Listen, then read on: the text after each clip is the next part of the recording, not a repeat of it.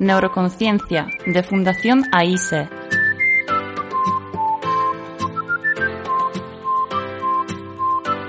Con Manuel Jesús Quintero.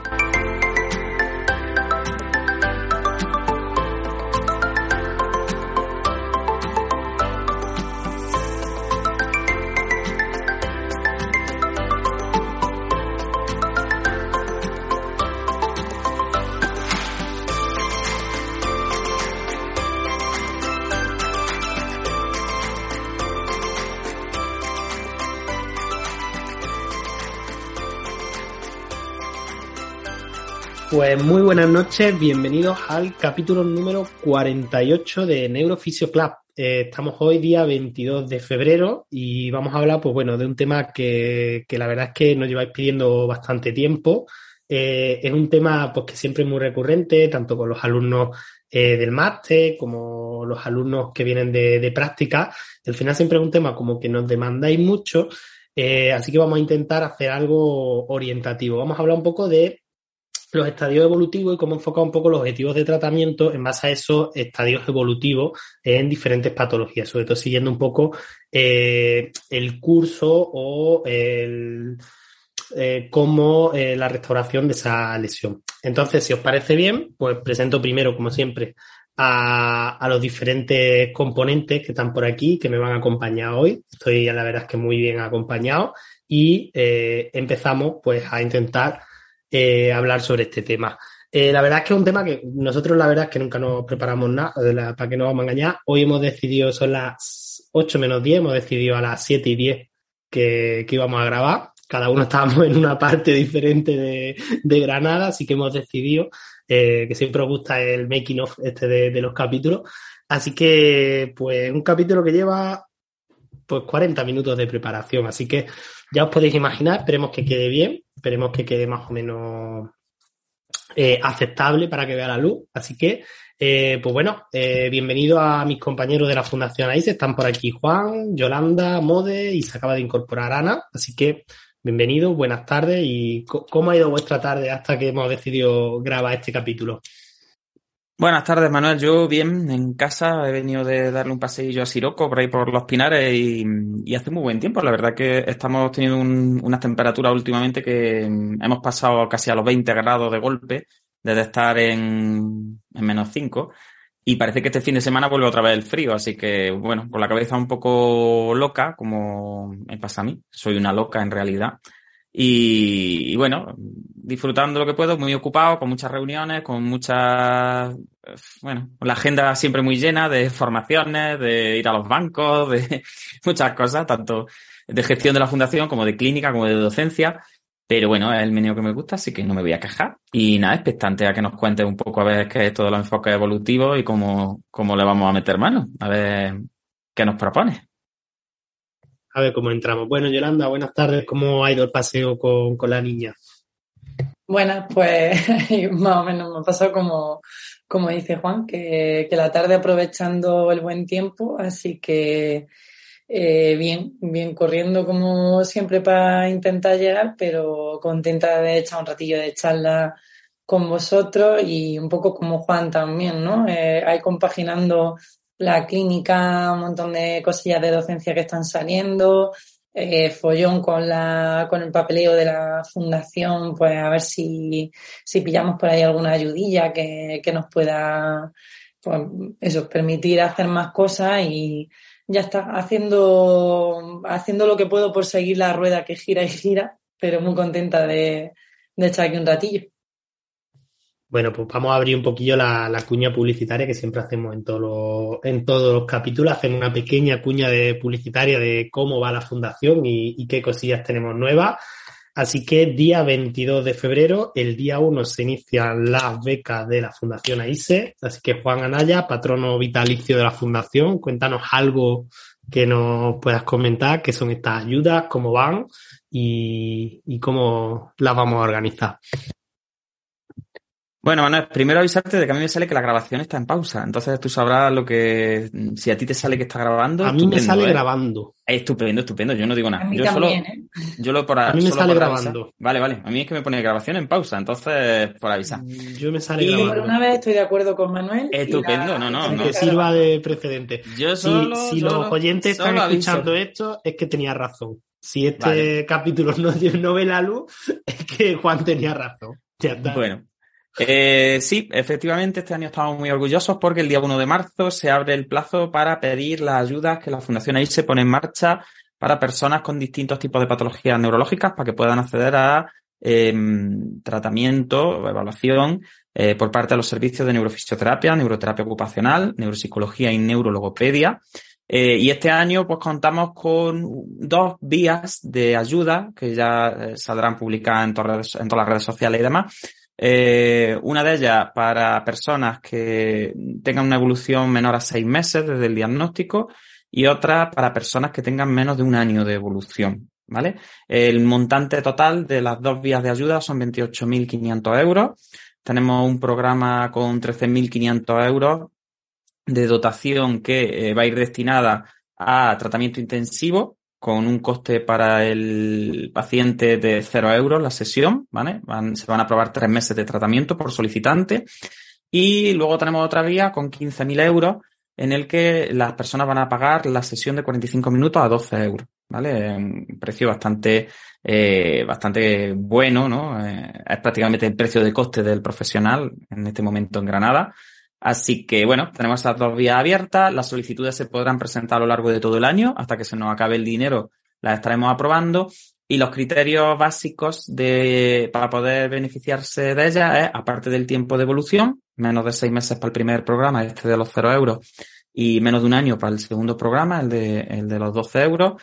Criterios clínicos, efectivamente, de que el comité clínico pues considere que la persona se puede beneficiar de la evaluación y el tratamiento, y por supuesto también criterios de renta, ¿vale? Criterios de renta. En este momento hemos decidido que las personas que puedan acceder a estas ayudas sean unidades familiares en las que, aunque todo esto vuelvo a repetir que estará bien descrito en los dosieres, en los que, teniendo en cuenta el salario mínimo interprofesional aquí en España, pues utilizaremos ese dato y utilizaremos la renta de la unidad familiar y el número de personas que estén empadronadas en ese domicilio para sacar un cálculo y priorizaremos a las personas que tengan evidentemente las rentas más bajas. Ya que tenemos recursos limitados, pues queremos facilitar el acceso de personas que tengan pues más dificultades económicas para poder iniciar un tratamiento de estas características.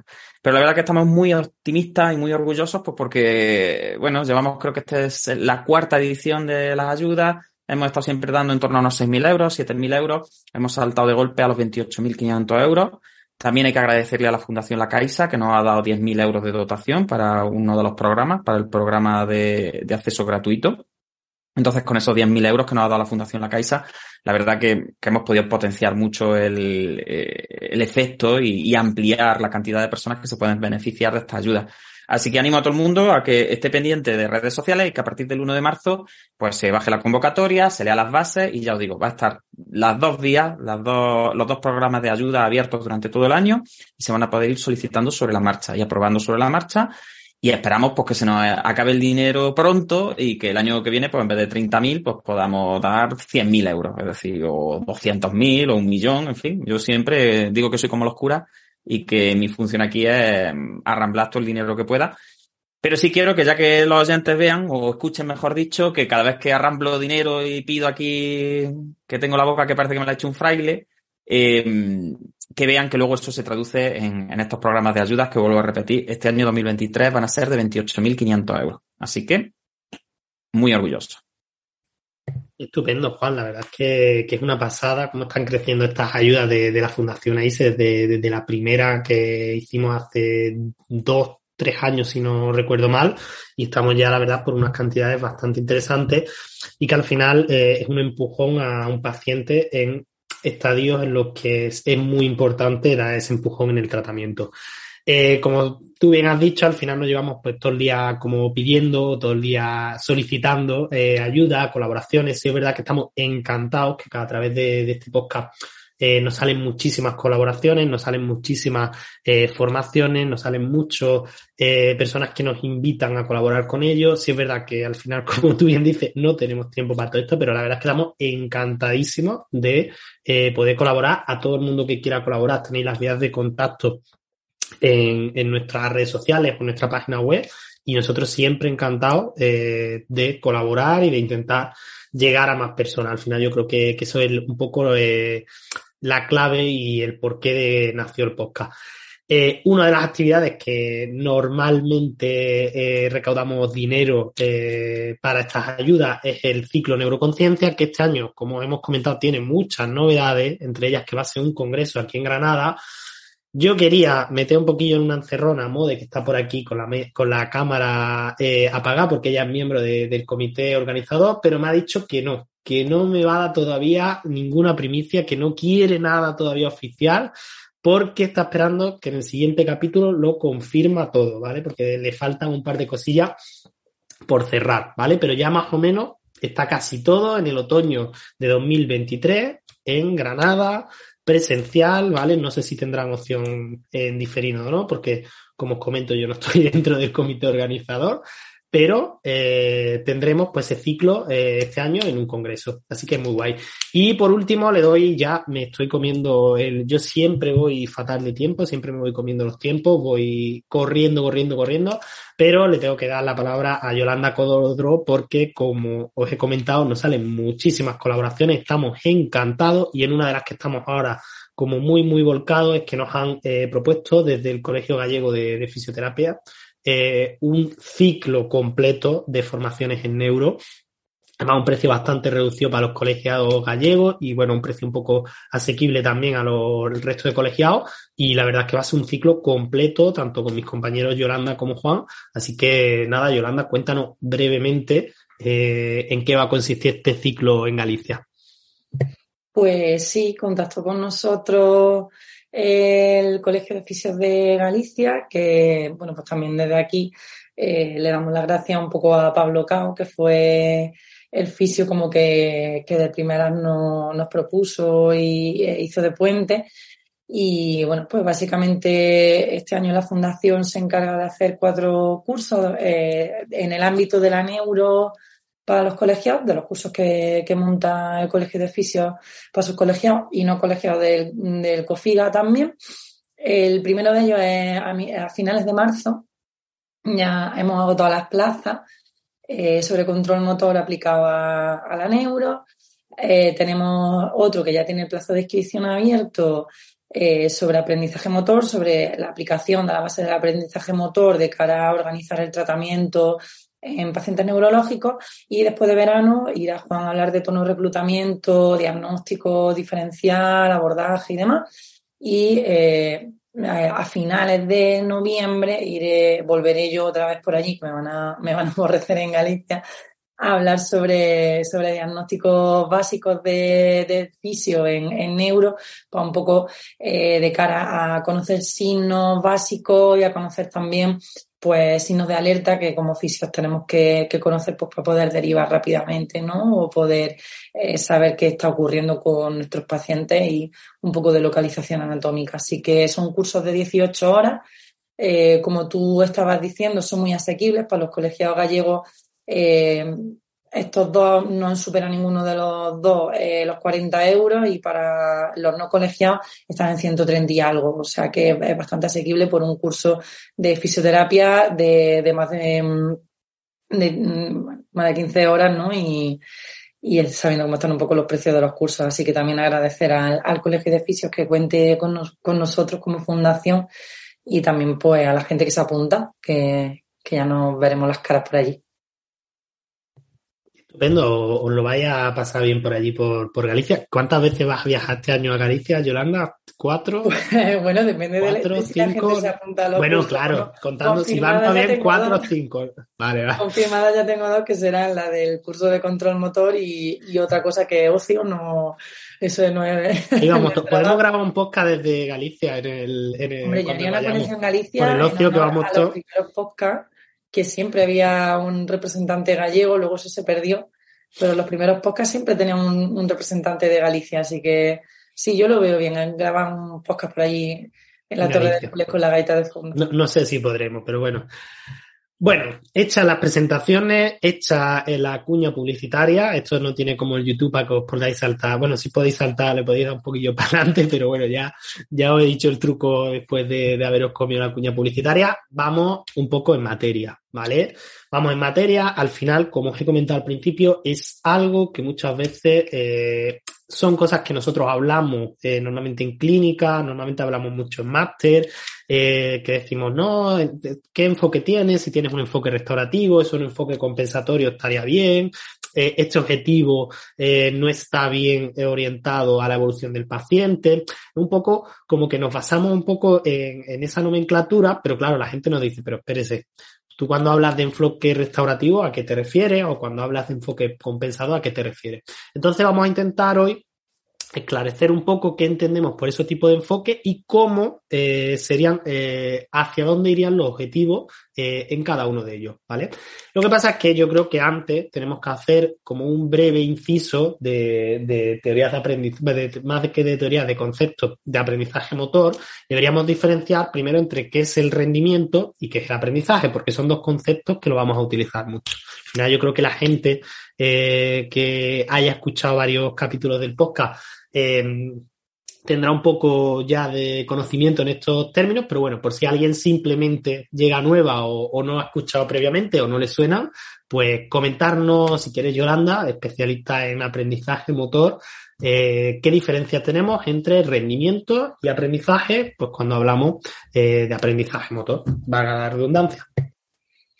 Pues sí, yo al principio...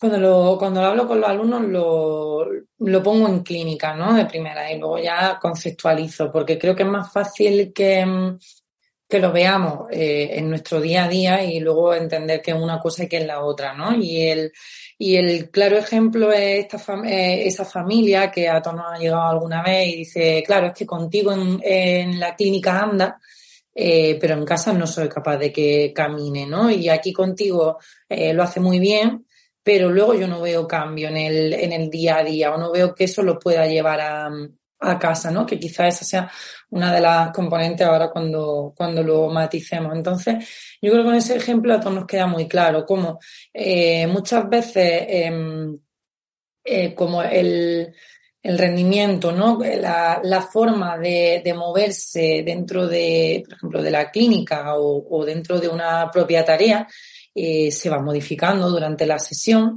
Entonces podemos ver cambios en la eficacia del movimiento, podemos ver cambios en las estrategias usadas, podemos ver cambios en cuanto a eficiencia energética o en cuanto a adquisición de ciertas habilidades dentro de la propia sesión, ¿no? Que eso serían los rendimientos, es decir, al final el cambio en cómo ejecuto una habilidad y cómo de hábil soy haciendo un movimiento, como estamos hablando de aprendizaje motor, y cómo eso cambia durante el tiempo. Entonces, normalmente los rendimientos se suelen nombrar intrasesión. Es más raro que se analicen, ¿no?, más a posteriori.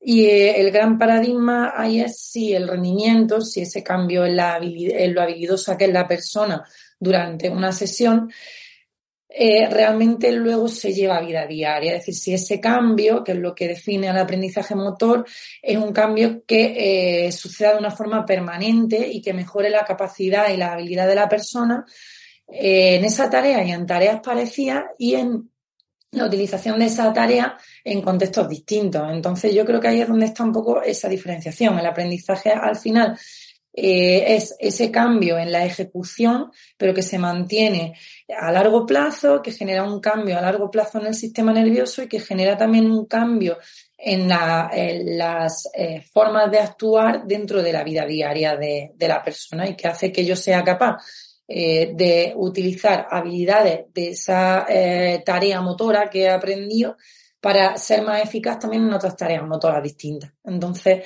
creo que ahí es donde está como el juego que siempre a los que somos clínicos o a los que medio sabemos un poco de aprendizaje motor, ¿no?, porque tampoco es que me considere yo experta, te toca un poco la moral, ¿no? Cuando tú ves una sesión que tú dices...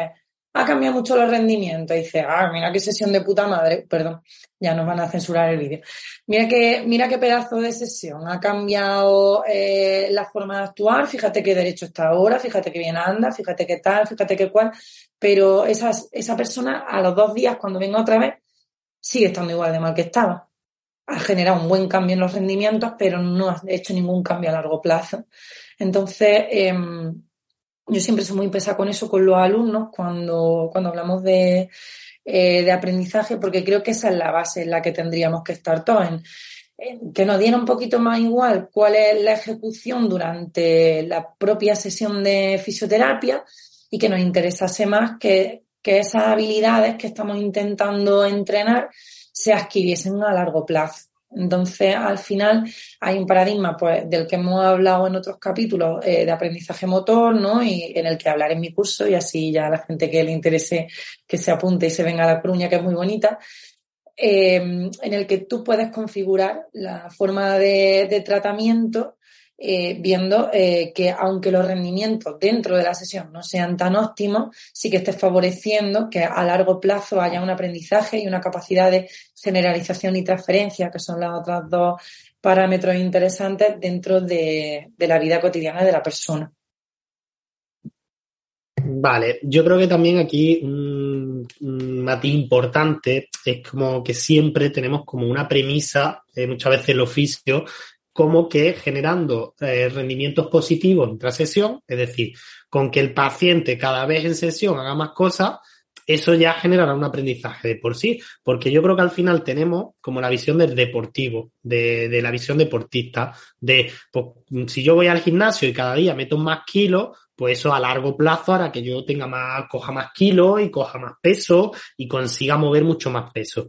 Pues Juan, coméntanos un poquillo. ¿Siempre hay que buscar desde fisioterapia o como neurofisioterapeuta rendimientos positivos? ¿Un rendimiento positivo siempre va a generar un aprendizaje positivo? ¿O rendimientos negativos, te doy la vuelta, rendimientos negativos podrían llegar a generar aprendizajes positivos? Bueno, el tema es muy complejo y yo creo que el capítulo de hoy no nos vamos a meter mucho en profundidades porque pretendemos que sea algo como más divulgativo, un poquito más ligero, ¿no? Yo, aparte de lo que ha dicho Yolanda, que es importante, que los rendimientos son principalmente dentro de la sesión y el aprendizaje, sin embargo, se mide o se debería medir a lo largo del tiempo. Lo primero que quiero decir es que no hay un acuerdo unánime que establezca cuánto tiempo tiene que pasar para que se produzca un aprendizaje. Es decir, no se dice, pues tiene que ser 1 semana, tienes que evaluar 3 días, tienes que evaluar 3 meses. Es decir, con lo cual ahí ya tenemos un escollo importante. Es decir, cuando hablamos de aprendizaje, lo único que tenemos claro es que es un cambio en la ejecución que se produce a lo largo del tiempo. Pero todavía no hay acuerdo en cuánto tiempo exactamente tiene que pasar para que se produzca ese cambio de rendimiento o ese cambio en la ejecución, ¿no? También quería enfatizar un poco el hecho de que yo creo que es interesante que la gente tenga en cuenta que el término rendimiento y el de aprendizaje también, de forma secundaria, se pueden referir a cualquiera de las componentes, por ejemplo, que usamos en la clasificación internacional del funcionamiento, en la CIF, ¿no? Entonces podemos tener rendimiento en la estructura, podemos tener rendimiento en la propia función, incluso en la participación, ¿no? Entonces, no es lo mismo, por ejemplo, que nosotros hagamos una intervención y se reduzca un edema, por ejemplo, que eso sería un rendimiento en estructura pura y dura, ¿no? Que facilitemos la carga sobre un hemicuerpo y entonces estemos trabajando un apoyo monopodal y tengamos un rendimiento en función, ¿no? Que sería ese apoyo monopodal, que el paciente sea capaz de ir solo a comprar el pan, ¿no? Que sería, pues bueno, sería más llevado a la actividad, ¿no? Entonces, importante, aparte de esa diferenciación entre rendimiento y aprendizaje, también que hay que, y luego lo veremos en los enfoques evolutivos, no solo hay que centrarse en si estamos más dentro de la sesión o estamos más a largo plazo, sino también sobre qué componente estamos enfatizando ese cambio en la ejecución, ¿no? Si estamos enfatizando en el ligamento, si estamos enfatizando en la marcha o si estamos enfatizando en que me vaya a bailar bachata con mi marido el fin de semana, ¿vale? Entonces, eso también es interesante que se tenga en cuenta. En cuanto a lo que me pregunta, yo creo que todo este lío viene un poco de esa tradición que tenemos en fisioterapia neurológica de las demostraciones.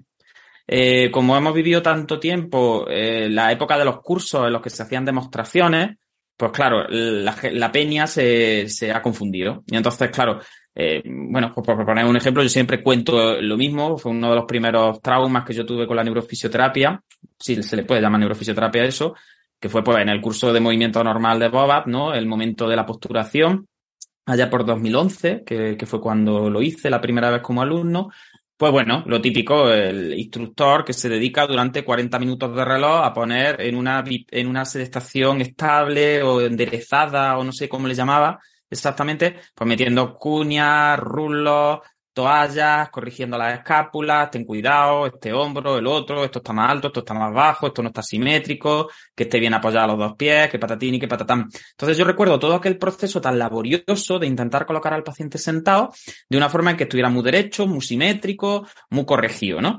Y recuerdo también el momento de levantarse, dar 4 pasos cuando se había tirado pues 45 minutos haciendo esa posturación y ver cómo se producía esa degradación otra vez de me voy otra vez a mi cuerpo que tengo menos afectado, pues porque es mi cuerpo en el que estoy estable, y cuando la persona dio como 6 o 7 pasos y ya salía por la puerta, yo dije, pues sale caminando igual que entró, ¿no? Entonces, fue la primera vez que yo me planteé este tipo de conceptos y de problemática, ¿no? Y yo creo que viene mucho de esa tradición de las demostraciones, ¿no? De los tutores, de los instructores, de las distintas técnicas con un paciente, intentando venderte que el paciente mejora haciéndole algo, ¿no?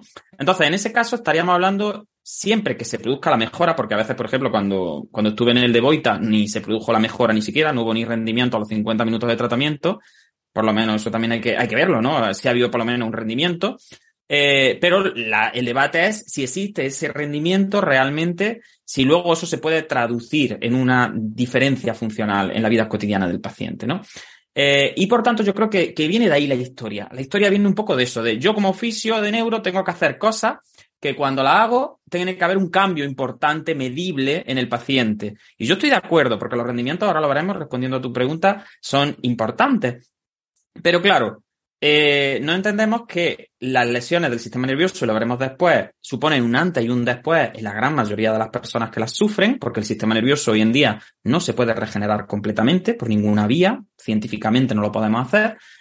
Y entonces ahí entramos en el debate de, ¿con todos los pacientes tenemos que dirigirnos a mejorar los rendimientos porque rendimientos positivos se van a traducir siempre en aprendizaje positivo? No. Eso está claro, es decir, ese es un no rotundo. Los rendimientos positivos intrasesión, es decir, yo puedo trabajar en unas paralelas, una marcha tipo esta que nos enseñaban también en algunos cursos, yo creo que esto también me lo dieron en, no me acuerdo si en Perfetti o en Boba o en cualquiera de estos, de apoya el talón, siente tu talón, a ver cómo está el apoyo, estira la rodilla, desciende, en fin, pues este tipo... como esta descomposición que se hace de la marcha, del patrón de marcha a cámara lenta en distintas componentes, ¿no? Y tú puedes trabajar eso con toda la atención plena del paciente y obtener buenos rendimientos dentro de la sesión y el paciente aprende a caminar dentro de las paralelas perfectamente con esa cadencia y tú, incluso si lo grabaras en vídeo, verías unos rendimientos muy positivos y verías que el paciente cada vez apoya más el talón, que cada vez se produce la caída del pie con más control, el excéntrico tibial, etcétera, etcétera, que la marcha es más bonita, todo lo que tú quieras, pero ahí entra el problema. El problema de todo esto es eso, luego no tiene por qué traducirse en que el paciente camine mejor, ni siquiera fuera de las paralelas y, por supuesto, no tiene por qué producirse fuera del centro de tratamiento. Que ahí es donde entrarían los conceptos de generalización y de transferencia que ya introdujisteis vosotros un poquito antes, ¿no? La generalización como la capacidad de llevarse la tarea que se aprende o esos rendimientos fuera del centro y la transferencia como la capacidad de llevarse esos rendimientos positivos de una tarea a otra. Por tanto, primero punto claro, rendimientos positivos son necesarios, pero no son suficientes para generar aprendizajes positivos. Y eso es muy importante.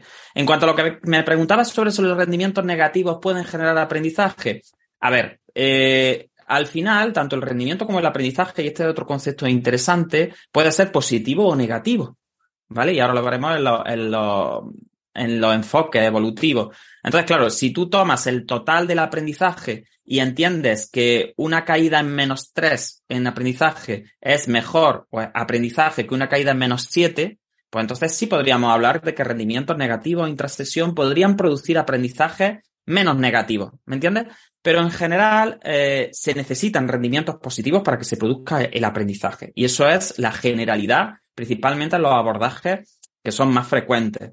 Luego, ya os digo, entraríamos en debate sobre si podríamos considerar el aprendizaje como un proceso continuo, es decir, como que se gradúa tanto hacia arriba en positivo como hacia abajo en negativo. Por lo tanto, sería un proceso en el que hasta cuando uno empeora está aprendiendo, lo que pasa es que está aprendiendo en negativo, ¿no?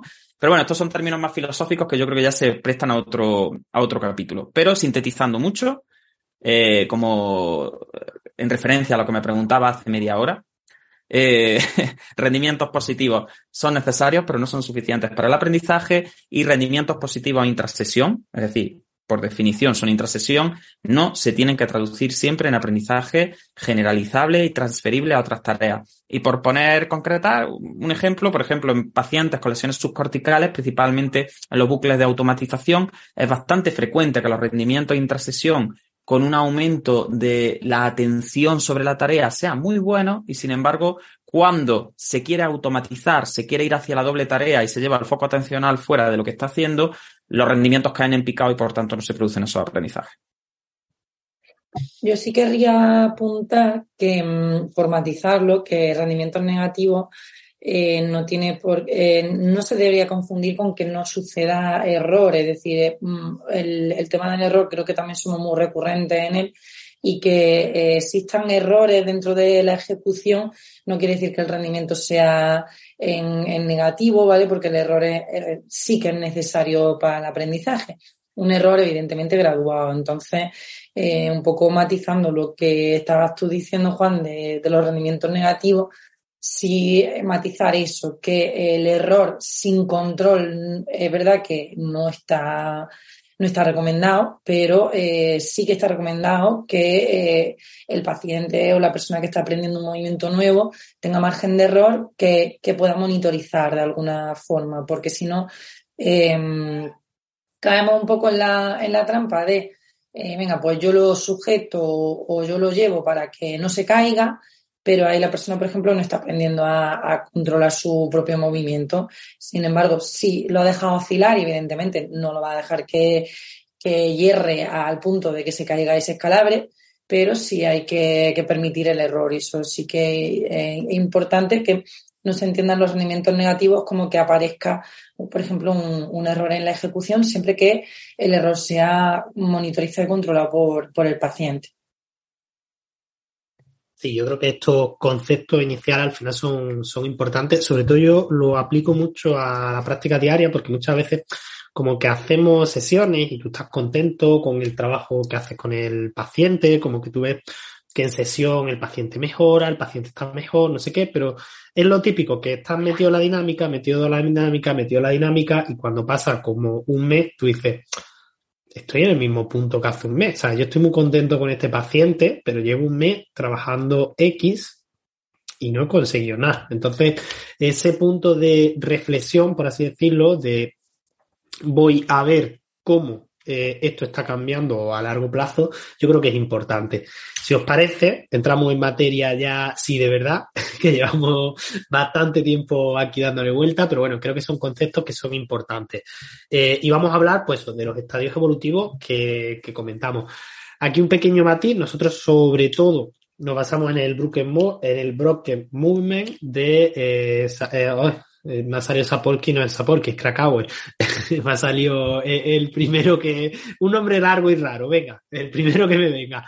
No, de Krakauer, él sobre todo hace hincapié en ictus, ¿vale? Pero sí es verdad que nosotros vamos a dar matices en diferentes patologías. Al final yo creo que muchas veces nos preguntáis, pues, ¿qué me enfoco? ¿Ya en restaurativo? ¿Ya en compensatorio? No sé qué. Al final va a variar de muchos aspectos y al final hay que analizar desde toda la perspectiva el paciente. Al final no es lo mismo la edad del paciente, no es lo mismo el estadio evolutivo de la enfermedad, no es lo mismo el curso evolutivo de la propia enfermedad, no es lo mismo una enfermedad estática, por así decirlo, que una enfermedad degenerativa. También hay que tener en cuenta otros conceptos como el acceso al tratamiento del paciente. No es lo mismo que tú tengas una sesión a la semana que tengas 5, 6, 7, en muchos casos te puedes proponer diferentes cosas. Entonces va a variar de muchos factores, pero vamos a ver un poco en líneas generales, en pequeñas pinceladas, qué entendemos por un enfoque restaurativo y qué entendemos por un enfoque compensatorio. Y luego ya entramos en otros matices. Así que si os parece, os dejo uno para cada uno.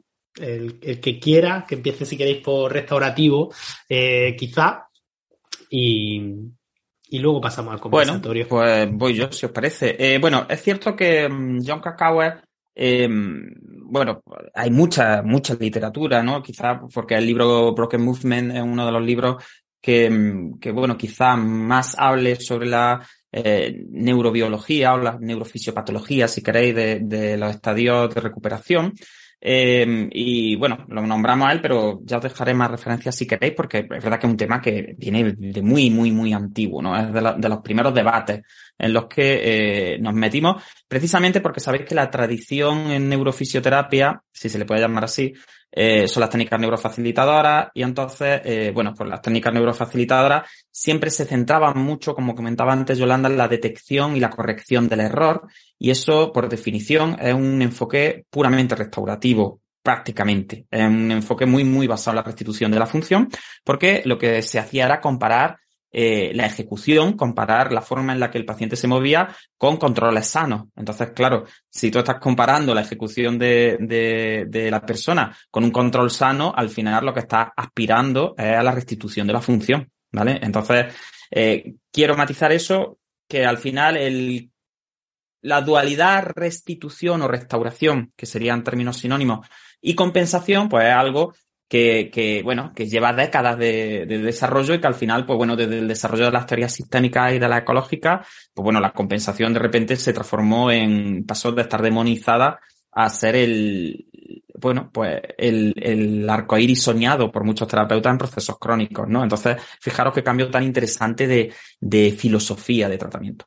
Bueno, si empezamos con la restitución es la más fácil. ¿Por qué? Porque el sistema nervioso no se restaura. Entonces, la restauración es imposible desde el punto de vista neurobiológico. No hay apenas restauración en el sistema nervioso, salvo lesiones muy concretas en el sistema nervioso periférico. Pero vaya, siempre que no se produzca muerte neuronal completa, sino que lo que haya sea una alteración estructural transitoria, y por tanto la restauración de la función se definiría como el cambio en la ejecución que produce unos rendimientos positivos y por tanto aprendizaje a largo plazo, tanto en las componentes que son estructurales como funcionales y de participación. Además, el enfoque restaurativo es muy curioso porque es muy agradecido. En el fondo, tú trabajas sobre la estructura y es como que rápidamente los rendimientos en estructura se transforman en aprendizaje, en función y en participación, ¿vale? Porque el enfoque restaurativo al final es como una lesión nerviosa que o bien no ha apretado mucho, hablando así rápidamente y malamente, o bien se trata de un proceso que está limitado, que está autolimitado desde el punto de vista neurobiológico. Pongo un ejemplo, a todos se os ocurre, pues estas lesiones, ¿no? Siempre que nos explicaba las lesiones del sistema nervioso periférico, pues el grado mínimo, que era una especie como de compresión del nervio en el que se no producía ningún tipo de alteración estructural, sino que era una alteración funcional y que prácticamente se autolimitaba, y cuando pasaba una rodilla, pues el paciente recuperaba la función de este nervio periférico que había sido comprimido durante un momento, pero sin generar ningún tipo de lesión potente estructural, ¿no? Pues eso sería una restitución. En el caso de sistema nervioso central, la restauración completa, vuelvo a repetir, no es posible. Completa desde el punto de vista de que el tejido se quede inmaculado, sin marca, y que quede como si no hubiese pasado nada, salvo casos muy extremos de isquemias que sean muy transitorias, y ni siquiera en esos casos tenemos claro de que la restauración sea completa. Por tanto, la restauración, vuelvo a repetir, sería prácticamente unos rendimientos muy positivos, que generan unos aprendizajes muy positivos, con alta transferencia, con alta generabilización o generabilidad, y generalización, perdona, y que se me va la olla. Y luego, sobre todo, que se basaría principalmente en el propio cambio en la estructura tisular que se ha alterado. Por tanto, lo que tenemos es que una función que se había perdido porque la estructura se había dañado, pues la estructura se va recuperando y, por tanto, la función se normaliza y vuelve al estado en el que se encontraba antes. ¿Cuántas veces ocurre eso en un ictus? Pues ya me contaréis vosotros cuántas veces ocurre eso en un ictus. Muy poquita. Yo siempre lo digo, después de una lesión nerviosa o de la mayor parte de las lesiones nerviosas, hay un antes y hay un después. Vuelvo a repetir que en el estadio científico en el que nos encontramos, por mucha neuroplasticidad que conozcamos, por mucha medicación que metamos, hormona de crecimiento, factores neurotróficos, por mucho que hayan avanzado las técnicas que intentan detener el daño tisular cuando se está produciendo, por ejemplo, una isquemia, una hemorragia, la lesión pues no se restaura nunca de forma completa. Recuerdo en el capítulo que hicimos con Lourdes Macías, que bueno, ponía el ejemplo de cuando los niños chiquitillos se meten, por ejemplo, se criogenizan, pero es un poco exagerado, ¿no? Perdona, cuando se utiliza el frío, sí, se hipotermia, criogenizan, en plan los pobres ticos allí metidos como el salmón del Mercadona congelado, ¿no? No, es cuando se utiliza la temperatura para intentar que el proceso que se ha dado por el daño encefálico, por ejemplo en parálisis cerebral infantil, pues como ralentizar esos procesos tisulares para que la estructura no sufra tanto. Pues bueno, eso sería un enfoque como lo más cercano a la restauración que tenemos desde el punto de vista de por lo menos evitar que se produzca una cascada cuesta abajo de lesión, ¿no? Pero, resumiendo mucho, el enfoque restaurativo se basa, ya os digo, en que la estructura dañada recupere su función y, bueno, pues la persona adquiera unos niveles de ejecución similares a los que existían antes de la lesión, lo cual en neuro, vuelvo a repetir, es un porcentaje muy bajo de los casos y que además se sitúan en las fases iniciales, muy en agudo del proceso, siempre que el proceso no sea degenerativo, siempre que el proceso no haya generado ningún cambio tisular importante, siempre que el proceso asiente en áreas que a lo mejor no son de alta representatividad y a lo mejor, pues bueno, aunque la estructura no sea restituida, pero la función sí se pueda restituir por zonas adyacentes, podríamos hablar de una restitución funcional, de una restauración funcional, siempre que la ejecución sea similar a la anterior. Pero vuelvo a repetir, para que eso se produzca, no es que el tejido se haya regenerado, sino que la lesión asentaba en una zona de muy poca representatividad funcional y, por tanto, la función ha sido adquirida por otra zona. Pero siempre vuelvo a decir que en el sistema nervioso falta espacio. Hay pocas zonas que no tengan cierta representatividad para una función importante, ¿no? Entonces, ya os digo, el enfoque restaurativo, pues yo creo que, no sé si qué opináis, pero se definiría básicamente de esta forma. Sería una vuelta al nivel funcional en ejecución que se tenía antes de la lesión y que, vuelvo a repetir, estaría muy restringido tanto en el tiempo de evolución, que nunca, estaríamos hablando de meses, y también tener claro que este tipo de procesos asientan principalmente en la recuperación biológica, sobre la que nosotros tenemos muy poca capacidad de influir en las fases iniciales de una lesión. Entonces, ya os digo, básicamente esto sería como la recuperación que se produce a pesar del fisio, en la que el fisio puede ayudar un poquito, pero que tampoco es necesaria la fisioterapia para mejorar los procesos restitutivos normalmente, ¿vale? Porque ya os digo que muchas veces la mayor carga de restauración, por lo menos tisular, o de restauración que se produce en el propio tejido encefálico o medular, asienta en procesos que son biológicos en el sentido de autorrecuperación, si queremos entenderla así, ¿vale? Sí, yo estoy de acuerdo contigo, Juan. Además, de hecho, Krakauer y Carmichael en el libro de Broken Movement lo asocian mucho, como tú dices, a una recuperación espontánea, a lo que siempre se ha llamado momento de recuperación espontánea, esa restitución que, como bien hablaba, pues las criaturas con un ictus mejoran pese al tratamiento que se les da muchas veces en periodos muy agudos, a nivel de fisioterapia me refiero. Y principalmente hablan mucho, y yo creo que eso también es importante matizarlo, que normalmente se debe el proceso biológico a la restitución del funcionamiento en áreas que estaban como en shock, que eran las áreas de penumbra, que eran, pues bueno, áreas que estaban más allá de donde se había generado el ictus y no les llegaba bien el riego, entonces eran áreas que habían entrado en shock y son áreas que sí que son potencialmente recuperables y que habría que ver bien qué se está haciendo en periodo agudo, ¿no? con ellas, porque es muy interesante, ¿no? Hay algunos datos en ratones que dan un poco de miedo, aunque ya sabemos que eso no se puede luego extrapolar totalmente a humanos.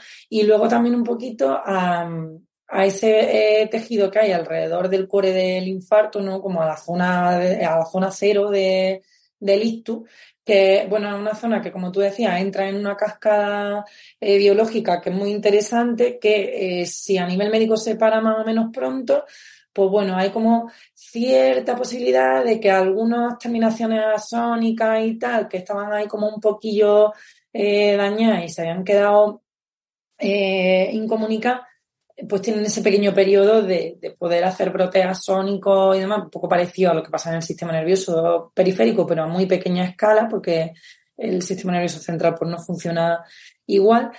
Y hay como un pequeño atisbo de que hay ciertas funciones que se restituyen si el proceso médico, como tú decías, ha ido bien, pero la parte como de zona cero, el core del infarto, eso además es que se encapsula, es decir, eso es que ahí hay, eso es muerte y destrucción solo, ahí no, ya no hay ni siquiera restitución posible. Entonces, creo que es interesante entender que generalmente este concepto es más como a nivel tisular y desde fisioterapia tenemos muy poco que hacer en realidad sobre la estructura tisular. Entonces, bueno, quizás deberíamos más preocuparnos de cómo no interferir en la restitución que se va a hacer de forma biológica y natural cuando está en periodo agudo el paciente, más que intentar dilucidar mucho qué hacer, porque es verdad que las zonas que vayan a restituir normalmente restituyen, aunque no haya un tratamiento. De hecho, con ratas hay estudios de prácticamente restituyen lo mismo con tratamiento que sin tratamiento. Entonces, bueno, no es extrapolable al adulto. Evidentemente, cuanto antes se ponga a moverse una criatura, pues no solo es lo que pueda restituir el sistema nervioso. Yo abogo por la fisioterapia cuanto más temprana y más en agudo mejor, evidentemente, porque no solo es lo que puede hacer el sistema nervioso, sino es cómo está ese sistema vascular y es cómo están otros sistemas que se paran de mover también cuando una persona está en una UCI de un hospital, por ejemplo. Pero es verdad que por el daño tisular como tal en el sistema nervioso ahora mismo es muy utópico pensar que desde fisioterapia podemos hacer algo a nivel restitutivo cuando ni siquiera a nivel biológico se está consiguiendo hacer. Es decir, si a nivel celular no se puede, pues no vamos a llegar nosotros con nuestra mano desde fuera y lo vamos a restituir. Sí, yo creo que ese concepto es importante, sobre todo por el hecho de que hay muchos métodos y muchas técnicas de estas que se venden, en las cuales sí se habla de que ciertos inputs, ciertas aferencias, pues pueden generar cambios tisulares en zonas que están dañadas, y eso es falso de toda falsedad, más falso que la falsa moneda, ¿no? Como dice Manuel siempre riéndose de mí. Qué canción más bonita. Pero eso es importante. No hay restitución posible tisular, y la que hay, pues bueno, es una recuperación prácticamente biológica y ya está. ¿Y por qué se da? Pues porque dentro de que estamos mal hechos, pues todavía un poco de capacidad de recuperación tenemos. Lo que sí me interesa mucho es que la gente concrete que esto es algo que se puede objetivar fácilmente. Es decir, tú solo tienes que analizar rendimientos y aprendizaje, y si ves que van en rampa hacia arriba y que la restitución de la función asienta sobre prácticamente igualar los rendimientos y el aprendizaje a los que se tenían antes de la lesión, y que nos vamos acercando de una forma rápida, de una forma consistente a esas ejecuciones que teníamos previa a la lesión, pues entonces estamos en una época restaurativa, estamos en periodo restitutivo todavía, y por tanto está bien en esta fase cargar la función y cargar la estructura que está alterada, porque va bien, y trabajar de forma analítica las funciones que han sido dañadas. Entonces, por ejemplo, si yo quiero trabajar la extensión del dedo índice, pues me puedo entretener en trabajar la extensión del dedo índice, porque esa función me está dando unos rendimientos positivos, me está generando aprendizaje y me está generando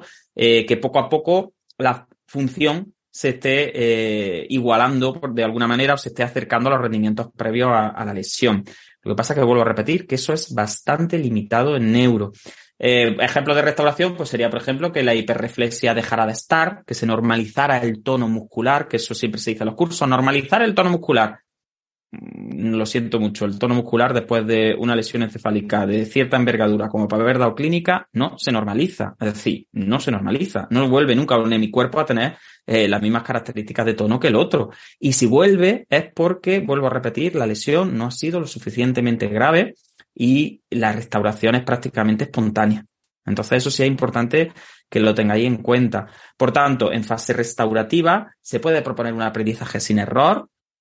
Se puede hacer un aprendizaje basado en la corrección pura y dura, se puede hacer un aprendizaje basado en la comparación con la función en sujetos controles sanos, incluso basándonos en la comparación con la ejecución que tenía antes de que se produjera la lesión, ¿vale? En esta fase sí, pero sería la única fase en la que podríamos hacer esa facilitación de las componentes normales de la función, porque es el único momento en el que sería posible. Pero por desgracia, vuelvo a repetir, los autores más serios hablan de unos días de posibilidad, la mayoría de los autores hablan de unas semanas después del daño, y los más optimistas llegan a los 6 meses, y los que ya pues prácticamente son como venga, vamos a tirar un poquillo por arriba, hasta el año. Pero ya tirando muy por arriba estamos hablando. Entonces lo que tenemos claro es que esta fase restaurativa, después de una lesión sobrevenida, por ejemplo, como puede ser un ictus, que es quizá lo más frecuente que vemos en clínica, pues no suele ir más allá de las primeras semanas inmediatas a la lesión. Y siempre que no haya complicaciones intrahospitalarias, etcétera, etcétera. Entonces, pues bueno, yo siempre animo yo creo que a todo el mundo hay que darle la opción de la restauración, de iniciar un enfoque restaurativo en el sentido de analizar rendimientos, de intentar sobrecargar la función que está afecta, de intentar, pues eso, enfatizar, hipertrofiar un poco, trabajando en carga esas funciones, pero en cuanto veamos que los rendimientos se estancan cuando enfatizo la estructura y la función lesionada, pues tengo que pasar a otro enfoque. Yo creo que esto ha sido como un pequeño jarro de agua fría a mucha gente. Para mí fue en su momento, yo lo que pasa es que ya lo llevo escuchado muchas veces, pero la verdad es que me gusta que seáis tan claros cuando habláis, tan claro de no hay restitución del sistema nervioso, salvo casos muy, muy, muy contados y muy restringidos a determinadas características, porque es que al final el enfoque restaurativo es el enfoque que se nos ha enseñado siempre y independientemente del estado del paciente. Y ahí teníamos a pacientes con 7 años de evolución de un ictus trabajando todavía en sobrecarga de la función que tienen afecta. Y si ya en agudo nos cuesta creer que eso se va a producir, ya estamos hablando de 7, 8, 9 años de evolución en un estadio muy crónico. Eso realmente a ese sistema nervioso no le estás haciendo ningún favor. Entonces, yo creo que también es un poco desmitificar todo eso que se nos han enseñado, todo eso que estamos acostumbrados de que siempre hay que sobrecargar lo que está mal. Pues si el paciente no carga, pues que intente cargar. Si el paciente no siente, que sienta. Si el paciente le viene mal los giros vestibulares, meterle muchos giros vestibulares, a ver si eso se normaliza en algún momento, aunque lleve 7, 8 o 20 años. Y a ver si se produce una normalización, porque al final es como comentáis, venimos de unos enfoques muy estructurales, venimos de un enfoque muy jerárquico, venimos de unos enfoques muy correccionistas que al final lo que buscan siempre es normalizar. Entonces, creo que es un jarro de agua fría para muchos, pero creo que es muy necesario, porque al final, como comentáis, está muy, muy restringido en el tiempo. De todas formas, Manuel, eso no quiere decir, un poco por abrir el hilo de esperanza al que lo esté escuchando, eso no quiere decir que después del periodo de restitución no se pueda volver a tener una vida. Es decir, lo que no se puede es recuperar la estructura que se ha dañado o la función pura o tal cual como se hacía previo al daño neurológico. Y eso es importante, es decir, vas a volver a cargar y a mover la pierna igual que antes del daño neurológico? No.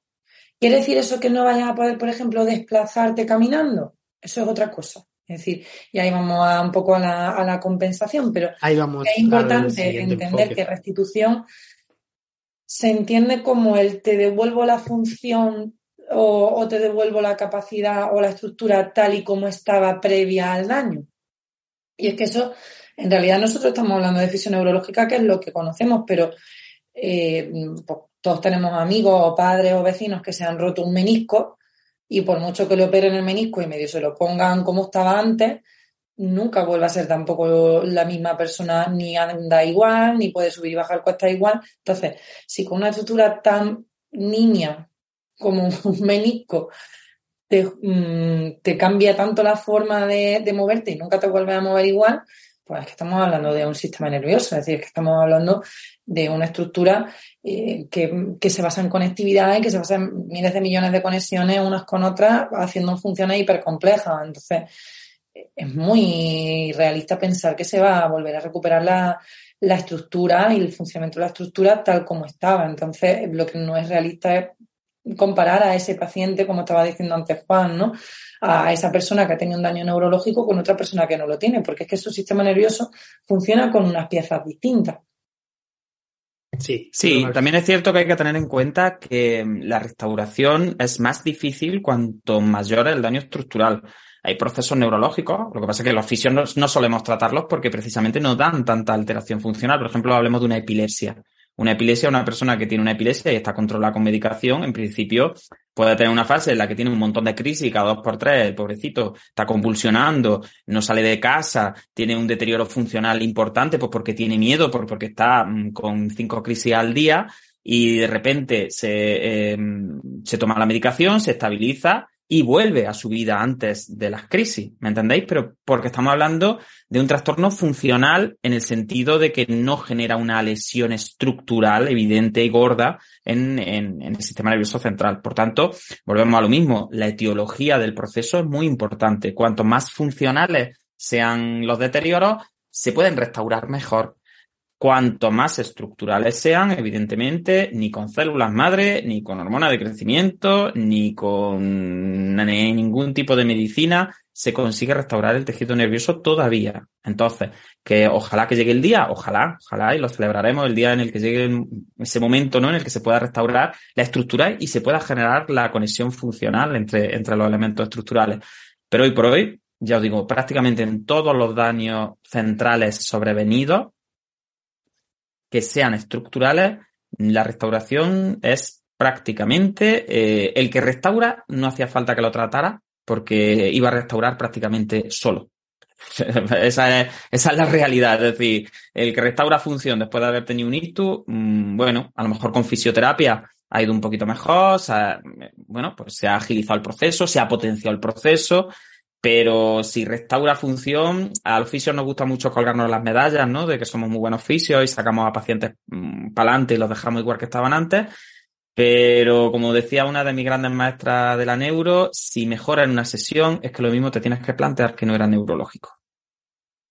Sí, yo creo que sacando un poquillo lo que has comentado, que al final hemos hablado que hay una recuperación espontánea después de un ictus, siempre que no haya un daño estructural importante y que la actividad pueda ayudar, que al final eso es lo que dicen los autores y al final un poco lo que tú comentas de que al final esos pacientes milagros, esos pacientes que son los que más evolucionan, al final normalmente pues son los que inundan las redes sociales, inundan todo porque son de los que siempre...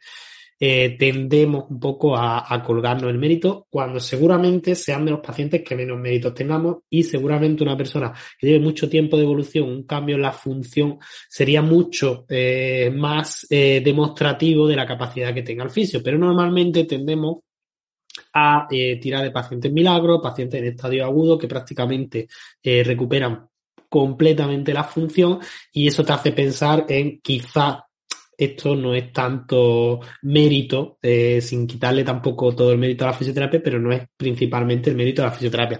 Entonces yo creo que habría que hacer un poco un uso responsable de los pacientes milagros. Creo que los pacientes milagros no hacen mucho favor Los pacientes milagro son derivados, el mayor porcentaje de ellos, de la recuperación espontánea. Volvemos a repetir. Es una recuperación espontánea en la que sabemos, y en experimentos en modelos animales está más que documentado, y en seres humanos podemos imaginarnos más o menos que también, que es una recuperación, vuelvo a repetir, espontánea. Es decir, pues ya está. Que sí, que les viene bien moverse, que les viene bien enfatizar la carga en la tarea. Que, hombre, que evidentemente que si una persona se queda quieto en la cama mirando al techo, pues no va a haber restauración y a lo mejor el fisio tiene que decirle, venga tío, no tengas miedo, vamos a darle caña, que te puedes mejorar, ¿no? Entonces yo no quiero quitarle todo el mérito a la fisioterapia, pero vuelvo a repetir, tenemos que ser conscientes de nuestras limitaciones y esos pacientes milagro, pues bueno, como tú dices, no suelen ser efecto de la fisioterapia, sino que suelen ser efecto de esa recuperación espontánea que se produce pues por la propia naturaleza. Bueno, pues si os parece, yo creo que hemos sido bastante claros. Yo creo que nadie le puede inducir duda de este enfoque restaurativo, ¿vale? Que hemos comentado que en estadio agudo es importante meter caña, si las condiciones lo permiten, meterle caña a la función, darle esa oportunidad al paciente, incluso en estadios un poquillo más tardíos. Juan ha comentado que hay autores que lo alargan hasta el año, ¿vale? Pero sabiendo muy bien y midiendo muy bien esos conceptos de rendimiento y aprendizaje. Así que si os parece bien. Y también, Manuel, otra cosa que quiero dejar clara por lo que tú dices del tratamiento precoz. Siempre hay que meter mucha caña en el tratamiento precoz porque es verdad que la restauración, si se da ahí. Con lo cual, lo que no tiene sentido es luego dar un tratamiento muy intensivo ya en periodos muy crónicos, porque ahí ya los efectos que tengamos, ahora lo veremos, serán compensatorios, serán sobre otras estructuras. Pero que nosotros digamos que la restauración no es posible, no quiere decir que estemos diciendo que a los pacientes en agudo no hay que darle carga de trabajo. ¿Por qué? Porque hoy en día no tenemos buenas escalas que permitan hacer una predicción funcional de cuál va a ser el outcome de la persona. Por tanto, en agudo hay que darle mucho tratamiento a todo el mundo. ¿Por qué? Porque solo podemos hacer predicciones en los que está claramente clarinete que van a hacer la restauración, que serían aquellos a los que en los primeros momentos después de la lesión ya te están haciendo, por ejemplo, movilización contra patrón, en los que ves tú ya que hay unos rendimientos como muy ya eso el ojo clínico también te lo da, unos rendimientos que tú dices, este paciente va corriendo y va a ir solo, ¿no? Decimos muchas veces, te va solo. Pero claro, luego en el grupo de los pacientes que no son respondedores al tratamiento y que tienen rendimientos bajos en agudo, va a haber algunos en los que sí se puede rascar un poco de restauración y por tanto es importante el tratamiento en agudo, y hay otros en los que no va a haber restauración de ninguna clase, aunque le metas mucha intensidad. Pero como todavía no podemos diferenciar bien cuáles son los casos dentro de los no respondedores que con tratamiento van a responder y los que, aunque les des tratamiento, no van a responder, debemos y tenemos el deber moral y ético de, hasta que podamos diferenciar entre esos subgrupos, darle tratamiento intensivo, precoz y de calidad a todos los pacientes neurológicos, ¿vale? Y eso sí quiero que quede claro porque lo que sí está claro es que la compensación siempre va a haber tiempo para compensar, ¿vale? Pero la restauración sí tiene un momento muy concreto y como todavía no podemos analizar bien y no tenemos buenos algoritmos predictivos, pues lo que tenemos que hacer es, mira, darle a todo el mundo para intentar que el que tenga que salir salga. Y eso sí creo que es muy importante también señalarlo, ¿no? Que no parezca que estamos nosotros aquí diciendo que no se trate a los agudos, porque da igual que los trates, que no los trates, que el que se ponga bien se va a poner bien igual. Al contrario, claro, hemos empezado anunciando unas becas en agudos, o sea, que nosotros no gastamos los dineros en darle tratamiento gratuito a los agudos. Al final son los que menos me preocupan, porque los respondedores en agudo van a responder siempre. El énfasis y donde está la frustración de muchos neurofisioterapeutas y por lo que hay todavía muchos neurofisioterapeutas que sufren mucho, yo esto lo hablo mucho con los alumnos, es por eso, es porque hay un pool muy grande de pacientes que en agudo no tenemos claro hacia dónde van a ir.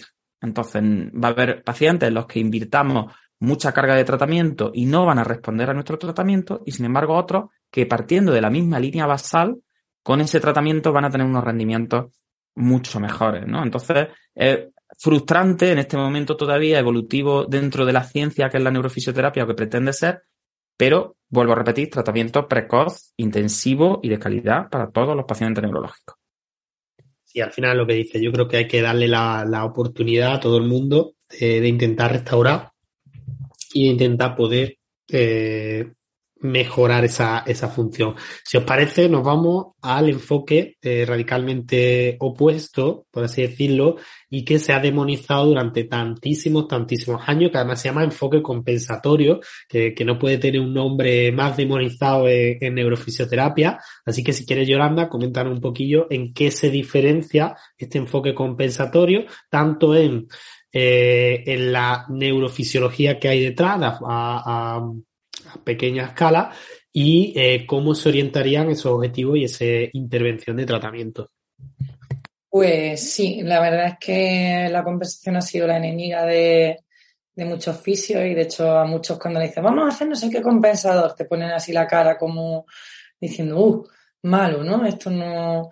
Pero bueno, al final compensar es vivir, así que yo creo que todos compensamos día a día cuando no podemos tirar con una cosa. Yo tengo una anécdota muy buena que te voy a interrumpir un momento. Yo es que me encantó la anécdota, te voy a interrumpir un segundillo. Venga, estuve con... Además, yo estaba recién, a lo mejor llevaría un añillo o dos en AISE, no llevaba mucho. Y fuimos a Juan, estaba dando en la Universidad de Jaén, yo fui, pero el que dio el curso fue Juan, de biomecánica en Jaén. En la universidad eran alumnos de tercero, si no me equivoco. Y me acuerdo que estaban hablando, que no sé qué, no sé cuánto, y él dijo, pero claro, porque es que la compensación es, y dejó como la frase en el aire. Y se escuchó del final como un malo. Y Juan dijo, es vida. Y se quedaron todos así como, ¿Qué rollo nos viene a contar el hippie este sin zapatos? Y fue como un momento... Los panillos somos el mismo hippie sin zapatos, lo que pasa es que uno tiene la melena más larga. Sí. Y además que me acuerdo perfectamente, porque es que lo inculcado que no lo tenían esos alumnos de tercero, que les escucharon compensación y les salió del alma el malo. Bueno, así yo me tiré 2 cuatrimestres en primero de carrera, haciendo goniometría y teniendo mucho cuidado para que no me compensaran, ¿no? Era como, ¿qué te compensa?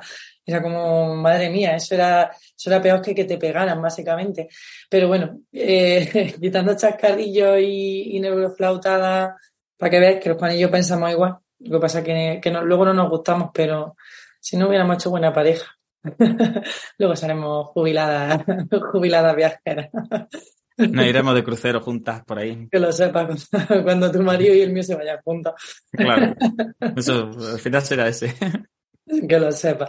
Pues bueno, la realidad es que el enfoque compensatorio es una maravilla, porque básicamente lo que intentamos hacer desde el enfoque compensatorio es intentar que esos rendimientos sigan siendo positivos, que los aprendizajes sigan siendo positivos. De hecho, está justificado estar en ese enfoque siempre que el aprendizaje igualmente vaya hacia adelante.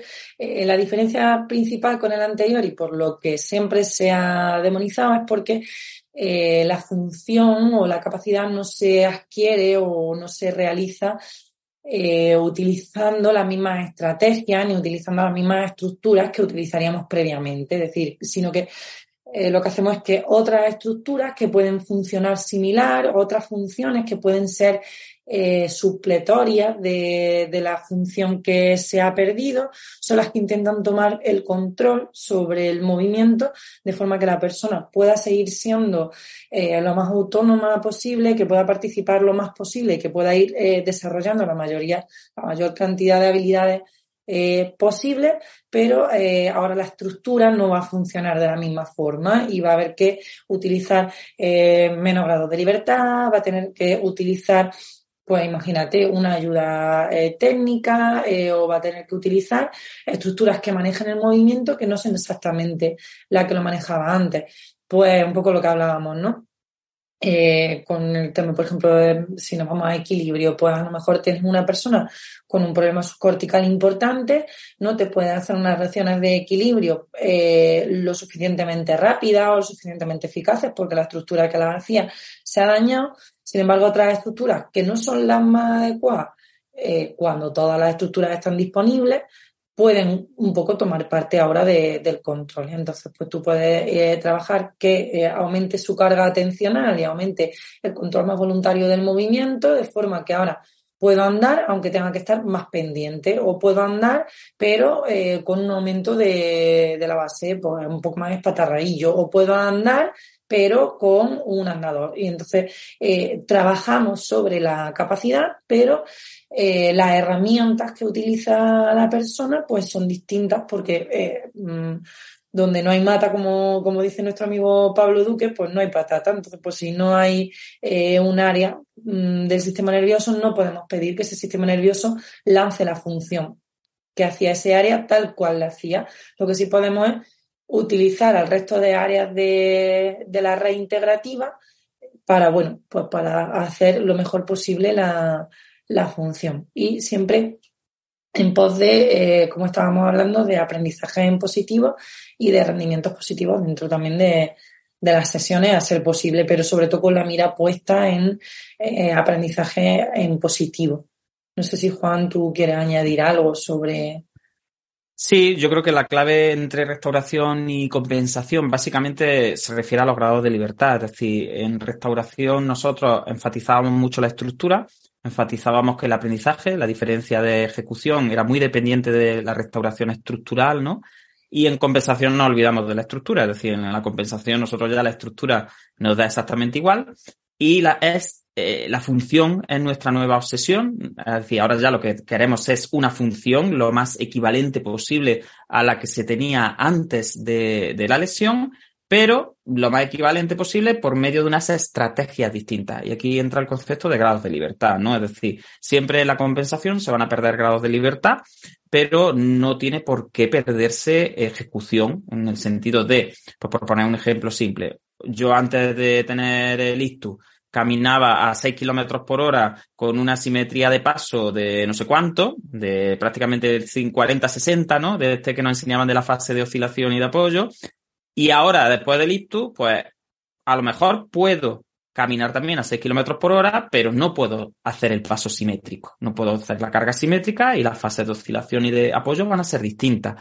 Si me pides que haga simétrica la fase de carga y de apoyo, pues no puedo correr tanto. Si me pides que vaya rápido, pues no puedo hacer la carga simétrica, ¿no? Eso sería un poquito la compensación, explicar así de una forma rápida. Al final es, vuelvo a repetir, enfatizar rendimientos positivos, vamos a decir, aprendizaje positivo, por supuesto. Además, muy positivo, exactamente igual que en restauración, es decir, los rendimientos y los aprendizajes pueden ser igual de potentes que en la restauración, pero nos olvidamos un poquito de la estructura, enfocamos hacia la función, el término estrategia cobra una importancia brutal, la estrategia ahora es lo más importante, la variación en la estrategia, y reducimos grados de libertad, pues porque el procesamiento, como hemos dicho antes, si tenemos alguna estructura dañada, pues no puede ser igual que estaba produciendo antes. Entonces, pues bueno, tenemos que sacrificar alguna componente de los grados de libertad. Pues bueno, yo puedo andar rápido, pero llevo la pata un poco más tiesa. Pues vale, si me pongo a pensar en el desbloqueo de rodilla, pues ando más despacio. Vale, pues tengo que sacrificar o la velocidad o el desbloqueo de rodilla, ¿me entendéis? Y así pues con todo. En la manipulación, pues bueno, pues yo esta mano puedo hacer una pinza bidigital, pero no puedo hacer 15 pinzas bidigitales en 10 segundos.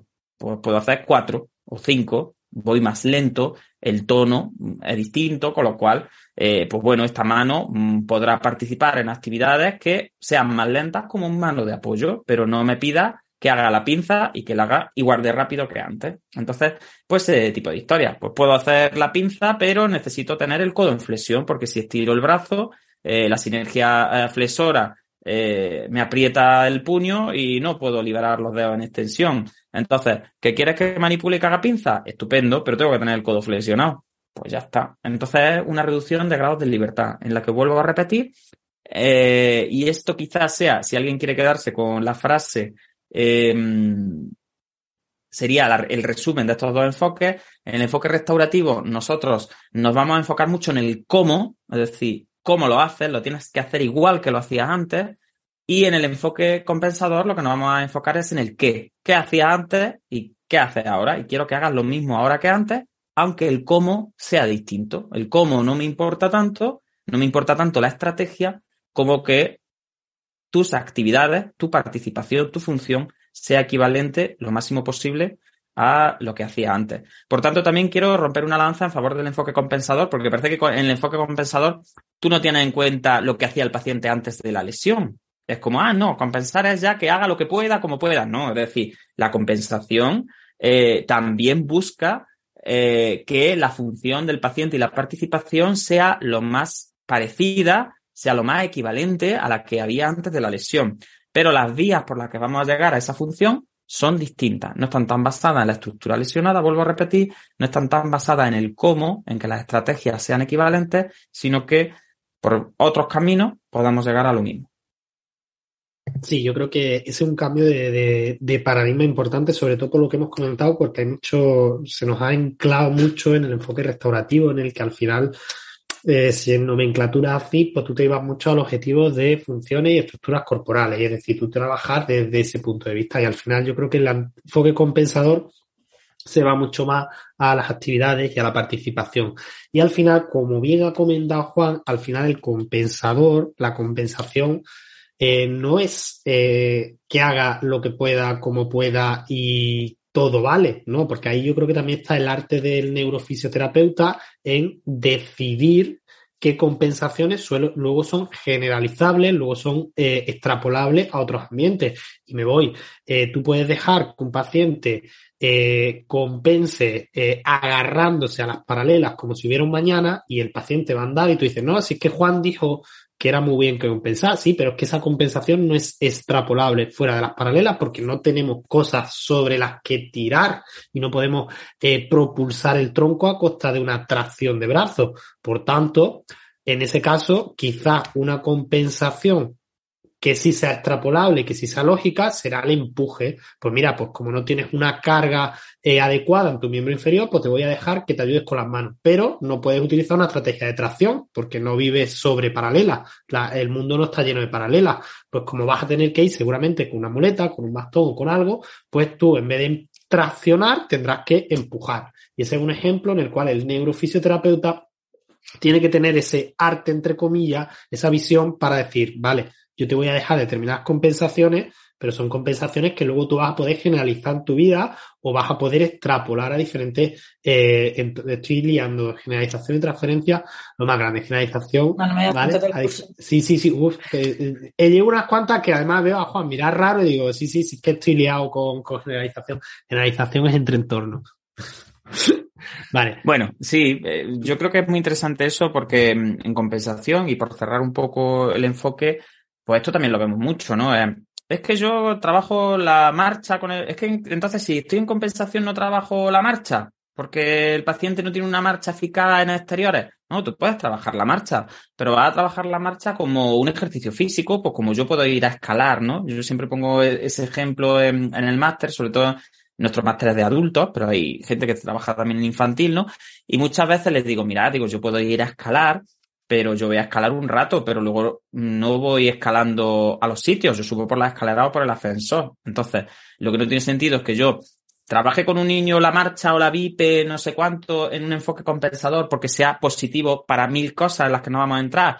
Efectivamente. Ahora, esa marcha o esa bipe luego puede ser funcional para la participación en comunidad de esa criatura. Pues si no es funcional, habrá que pasar a otros enfoques sustitutivos, por ejemplo, que... Lo aprovecho ya para incorporar. La sustitución sería un tipo de compensación en el que ya, en el que la estructura, pues ya se cambia la estrategia completamente y se sustituye por una estrategia alternativa. Por ejemplo, una silla de ruedas, pues un enfoque sustitutivo. Es decir, ya está, no hay más. No tienes una marcha que tenga la velocidad, la estabilidad o los parámetros necesarios para poder ser segura en comunidad.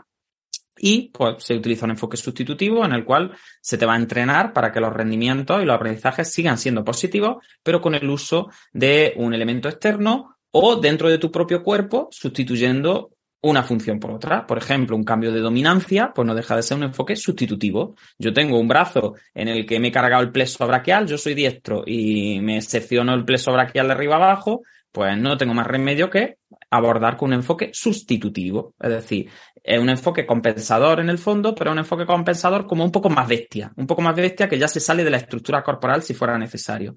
En el ejemplo del plexobraquial no me salgo de la estructura corporal porque me voy al otro brazo, pero en el ejemplo de la marcha sí. Si necesito una silla de ruedas, pues es un enfoque sustitutivo y es maravilloso.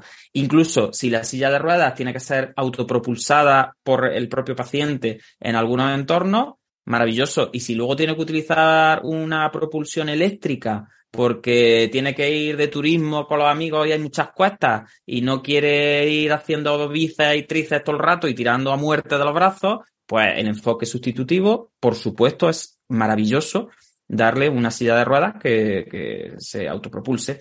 Entonces, al final, tener en cuenta que la función y la participación son muy relativas. Es como, yo podría bajar todos los días caminando a trabajar, que son 6 kilómetros. Claro que podría. Es decir, claro que podría. ¿Lo hago? No cojo el coche. ¿Por qué? Pues porque hago una sustitución de la función, pues porque me apetece ir en coche, que tardo menos, que es más funcional, que puedo echar más rato en la cama, que no paso frío y no sé cuánto.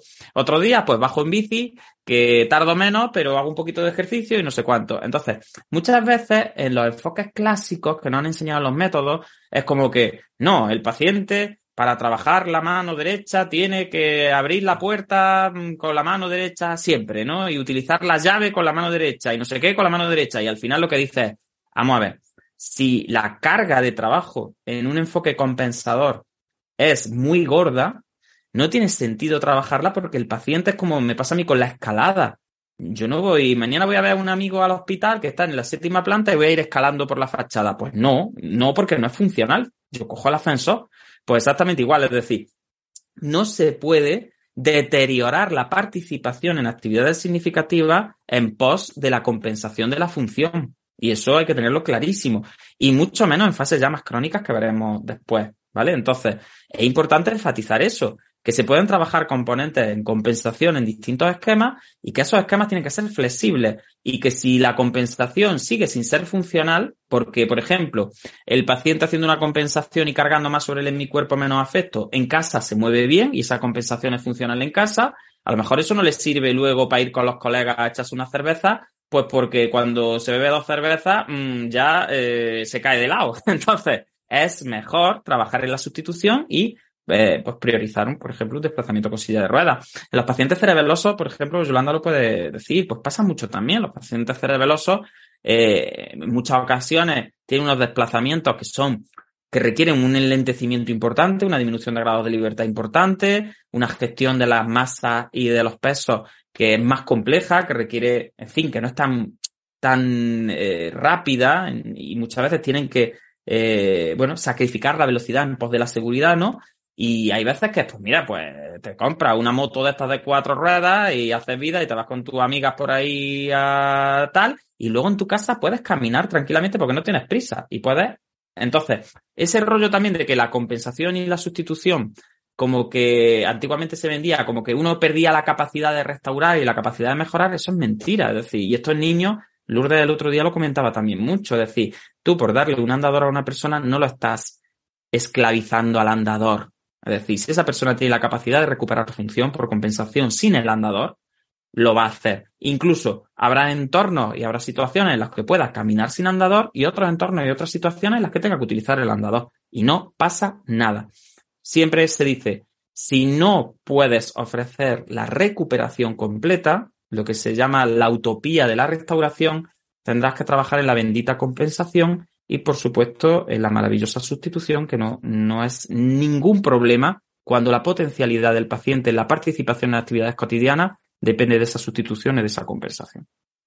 Sí, Juan, al final yo creo que eso es importante también matizarlo, que el dar una sustitución no quita que tú luego puedas estar trabajando sobre la función o entrenándola, o simplemente que, por ejemplo, lo que hablabas del desplazamiento, ¿no? Pues que tú sigas haciendo desplazamientos de forma autónoma en entornos más seguros o pues lo utilices, por ejemplo, dentro de las sesiones de fisioterapia, incluso por un entrenamiento cardiovascular. Es decir, que al final creo que tenemos como muy idealizada la marcha y es como que somos muy...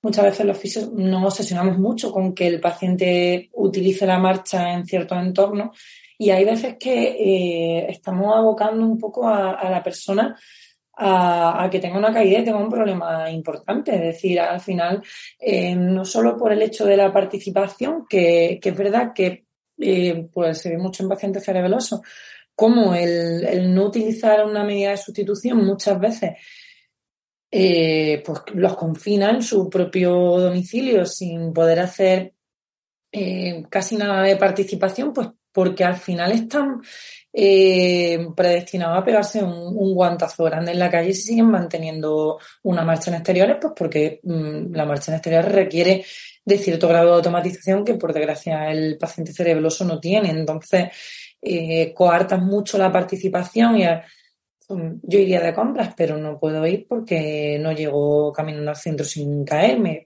Antes iba a punto, pero ahora no voy a punto porque hay 2 escalones y me caigo.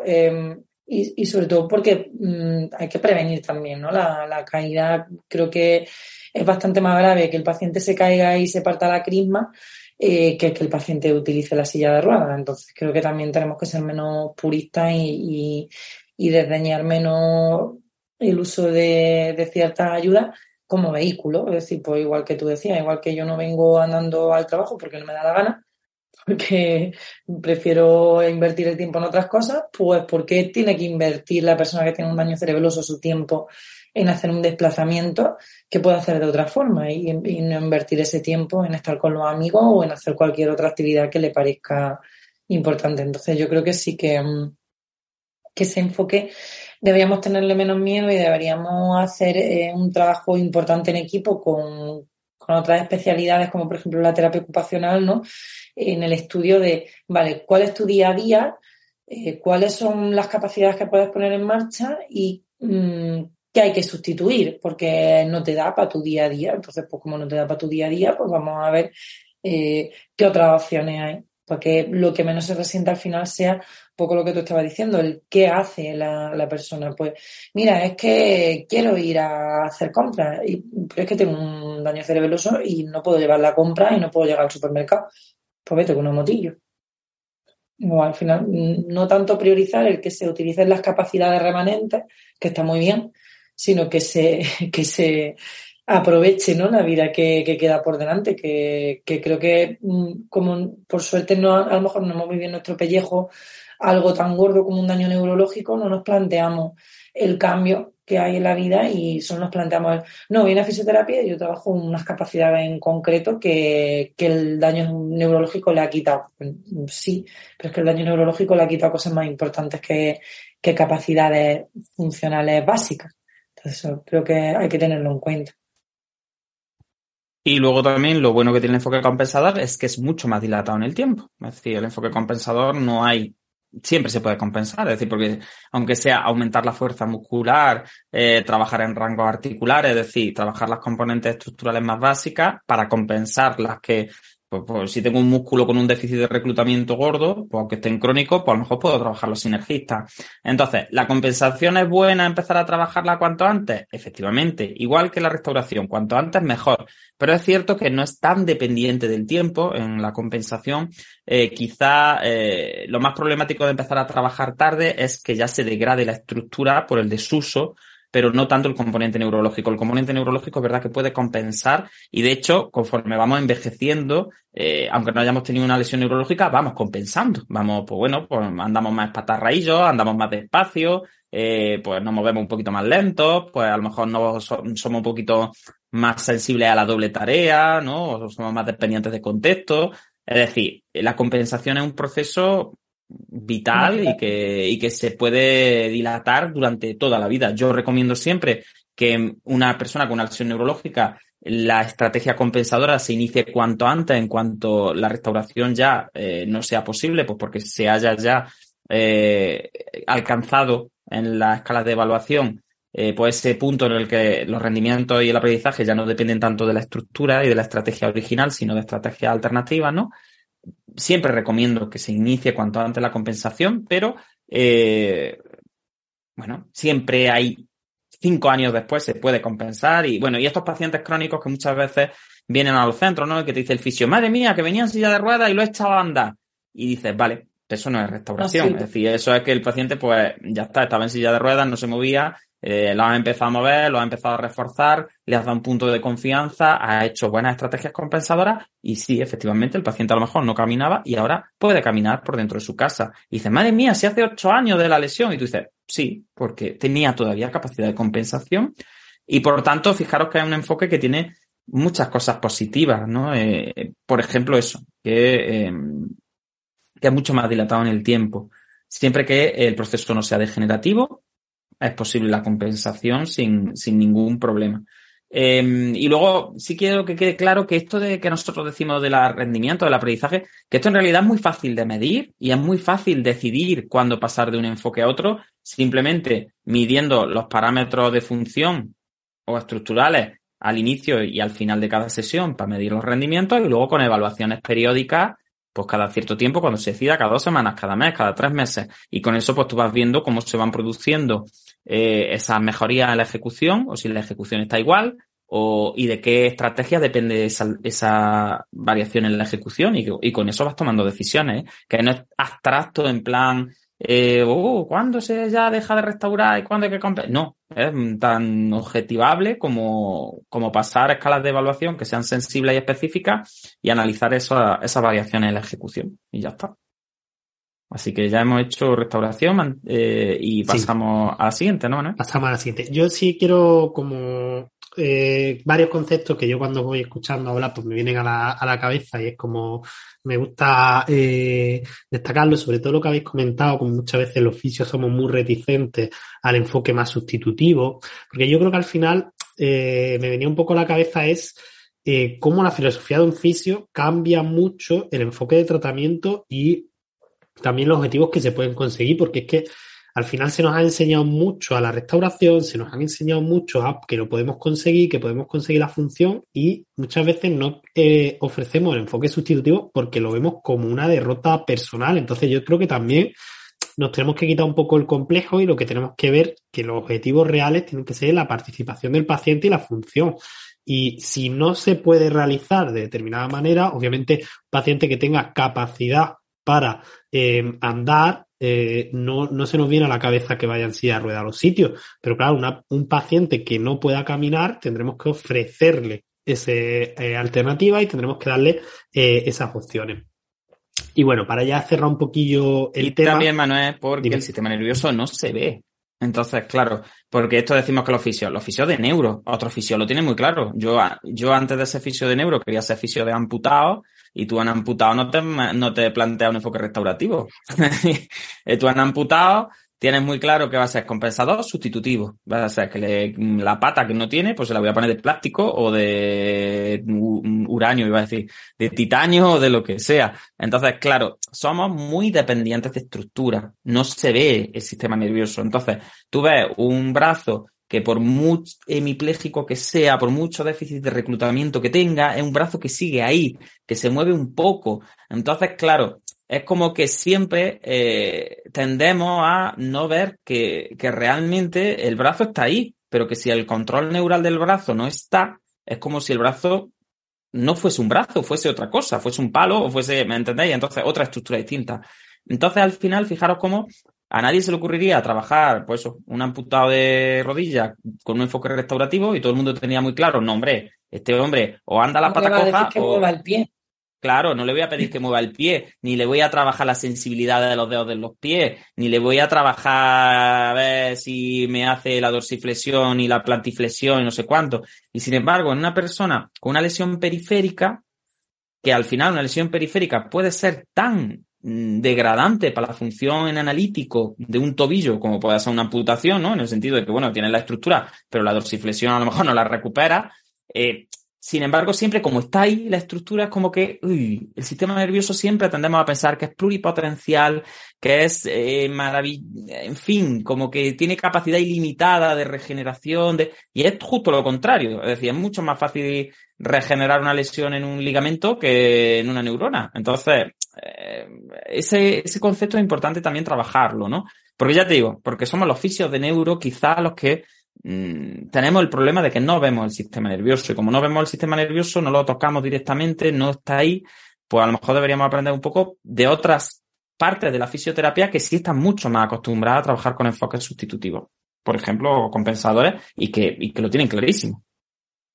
Pues sí, yo creo que es bastante interesante. Si os parece, hemos comentado el enfoque restaurativo, el enfoque compensatorio, el enfoque sustitutivo. En este caso, como que nos hemos centrado mucho en el ictus, que al final por prevalencia pues sería como más o menos la enfermedad más común. Pero sí es verdad que es como estamos hablando de enfoques en los que siempre estamos buscando como rendimientos, aprendizajes positivos. Pero claro, ¿qué pasa con esas determinadas patologías en las cuales por mucho que nosotros rememos, por mucho que nosotros lo intentemos, el aprendizaje no va a ser positivo? Me viene a la cabeza, por ejemplo, cualquier enfermedad degenerativa, personas muy mayores, personas que tienen diferentes patologías, varias patologías. Entonces, ¿qué enfoque podríamos utilizar o qué iríamos en ese tipo de pacientes? Pues ahí nacen un poquillo los enfoques de mantenimiento o los enfoques que se basan en intentar parar esa evolución de una enfermedad degenerativa, ¿vale? Entonces, si queréis, nos lo comentáis un poquillo y con esto vamos como cerrando ya la noche. Bueno, nos quedan todavía algunos más, Manuel, pero bueno, el enfoque de mantenimiento es quizá otra de los asustaviejas de la neurofisioterapia, si se puede llamar así, de la que se hacía antes, ¿no? Antes siempre se decía que el fisio de neuro estaba para mantener, no estaba para mejorar. Entonces ya hemos visto que no, que el fisio de neuro, sea por restaurativo raras veces, sea por compensador sustitutivo, mejora mucho a los pacientes, ¿no? Y hay cambios importantes en función. Pero bueno, el mantenimiento también, hay dos grandes tipos de mantenimiento que yo creo que habría que diferenciar. Hay un mantenimiento que es el mantenimiento que se produce en la fase de meseta funcional después de un daño adquirido, que sea, pues bueno, la fase de... Ya hemos trabajado en la restauración, hemos trabajado en la compensación, hemos sustituido lo que tuviéramos que sustituir, ya están las estrategias flexibilizadas, tenemos los grados de libertad que podemos tener, somos lo más funcionales posibles, se me han agotado ya las posibilidades y en la escala de evaluación pues empiezo a ver que los rendimientos y los aprendizajes se estancan. No se hacen negativos, pero se estancan. El paciente adquiere un nivel funcional pues como el que puede ser, pues ya está, pues como cuando uno crece, ¿no? Y cumple pues 30 años, pues ya está más o menos uno pues como se va a quedar de guapo o de feo, ¿no? Entonces, el mantenimiento en esas fases se define por eso, porque los rendimientos y los aprendizajes se estancan, principalmente los aprendizajes. Los rendimientos de intrasesión pueden seguir siendo positivos, pero ligeramente positivos, pero los aprendizajes a largo plazo están muy estables, no hay cambios funcionales importantes, no hay cambios en la participación importantes y el paciente se estanca de alguna manera. Es decir, ya hemos llegado a donde teníamos que llegar, hemos llegado a la meseta, ¿vale? Bien. Una vez que se produce eso, en estas fases, yo aquí soy muy defensor de que el papel del neurofisioterapeuta ya tiene que salirse un poco de lado y pasarse como a que el paciente sea capaz de alguna forma y sin estar ligado tanto a centros sanitarios y actividad sanitaria, poder desarrollar actividad física, de poder desarrollar ejercicio, para mantener esas capacidades que ha alcanzado. Por supuesto, un ejercicio que tiene que ser supervisado, que tiene que ser adaptado, que tiene que ser... Pero que ya no va tanto con el objetivo de mejorar esos aprendizajes, esas funciones perdidas, sino de evitar el deterioro que se podría dar si el paciente de repente parara de hacer ejercicio. Entonces, esto es el mantenimiento pues que podemos hacer todas las personas si queremos pues tener salud, una salud mejor, ¿no? Pues ya está, pues yo salgo a correr o a caminar o voy al baloncesto o lo que sea, o me voy a hacer bicicleta o nado, etcétera, etcétera, ¿vale? Esa sería la fase de mantenimiento. ¿Que puede seguir yendo a un fisioterapeuta con sesiones individualizadas? Hombre, podrían, pero es verdad que para el mantenimiento normalmente no es necesario un perfil profesional tan especializado ni tan, ni que pueda ser mucho más útil en otras fases, más que en la fase de mantenimiento, en estos pacientes, ¿vale? En estos pacientes los que hablamos de una fase de meseta no degenerativa, estabilizada, y en el que ya lo que se busca es que no se deteriore la función por el desuso, porque el paciente de repente se vuelva un perraco y todo lo que ha ganado, pues se lo cargue, pues porque ahora se dé este todo el día sentado en el sofá y se ponga el tío que no sirva para nada, como yo si estoy todo el día sentado en el sofá y no he tenido una lesión neurológica. Lo que pasa es que si has tenido encima una lesión neurológica, pues tienes más papeletas de sufrir más el sedentarismo y el deterioro, pues porque tienes menos grados de libertad por esa fase de compensación que hemos comentado antes, ¿vale?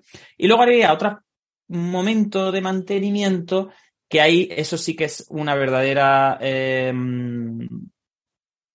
un verdadero reto para el profesional de la neurofisioterapia, que es estabilizar los rendimientos y los aprendizajes en procesos neurodegenerativos, que es lo que tú comentabas antes, ¿no?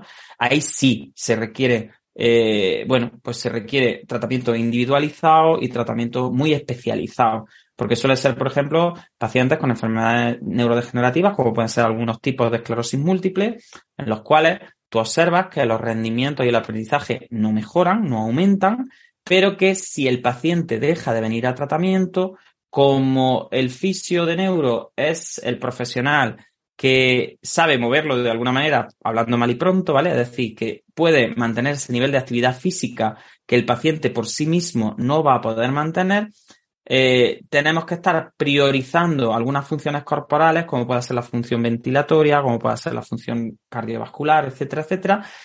Y eso ahí sí es un verdadero reto. El mantenimiento en las enfermedades degenerativas, en las enfermedades que tienen un componente de degradación de la estructura del sistema nervioso central. Y por tanto, sí planteo que en mantenimiento están como esos dos tipos de mantenimiento que son muy distintos. Uno de ellos prácticamente es el mantenimiento de cualquier persona, con una actividad física regular, por salud, por mantener las capacidades físicas. Y en el otro extremo tendríamos a ese mantenimiento con rendimientos y aprendizajes nulos, es decir, prácticamente parados, estables, en meseta, en pacientes en los que se espera la degeneración, ¿vale? Entonces tú, en un paciente con una neurodegenerativa, el mantenimiento sería como... sería un sueño. Cuanto más se mantengan las funciones en una neurodegenerativa, es un logro inmenso. Por tanto, muchas veces se habla del mantenimiento como si fuese algo, pues peor todavía que la compensación, ¿no? El mantenimiento es como no le estás haciendo nada al paciente y, sin embargo, si nos encontramos en un proceso, vuelvo a repetir, de estas características degenerativas, el mantenimiento sería prácticamente una utopía. O sea, es un logro muy, muy importante y, por tanto, hay que animar a los fisios de neuro a que el mantenimiento de ciertos procesos es un desarrollo profesional importante y está generando unos efectos muy importantes sobre la vida de la persona. Sí, yo pienso como tú, Juan, y creo que cuando se habla muchas veces de la muerte del fisio de neuro, ¿no? Que era otra de las hostas viejas que yo creo que a todos nos han contado, que es que el fisio de neuro a los 10 años ya no puede más y deja de ser fisio de neuro.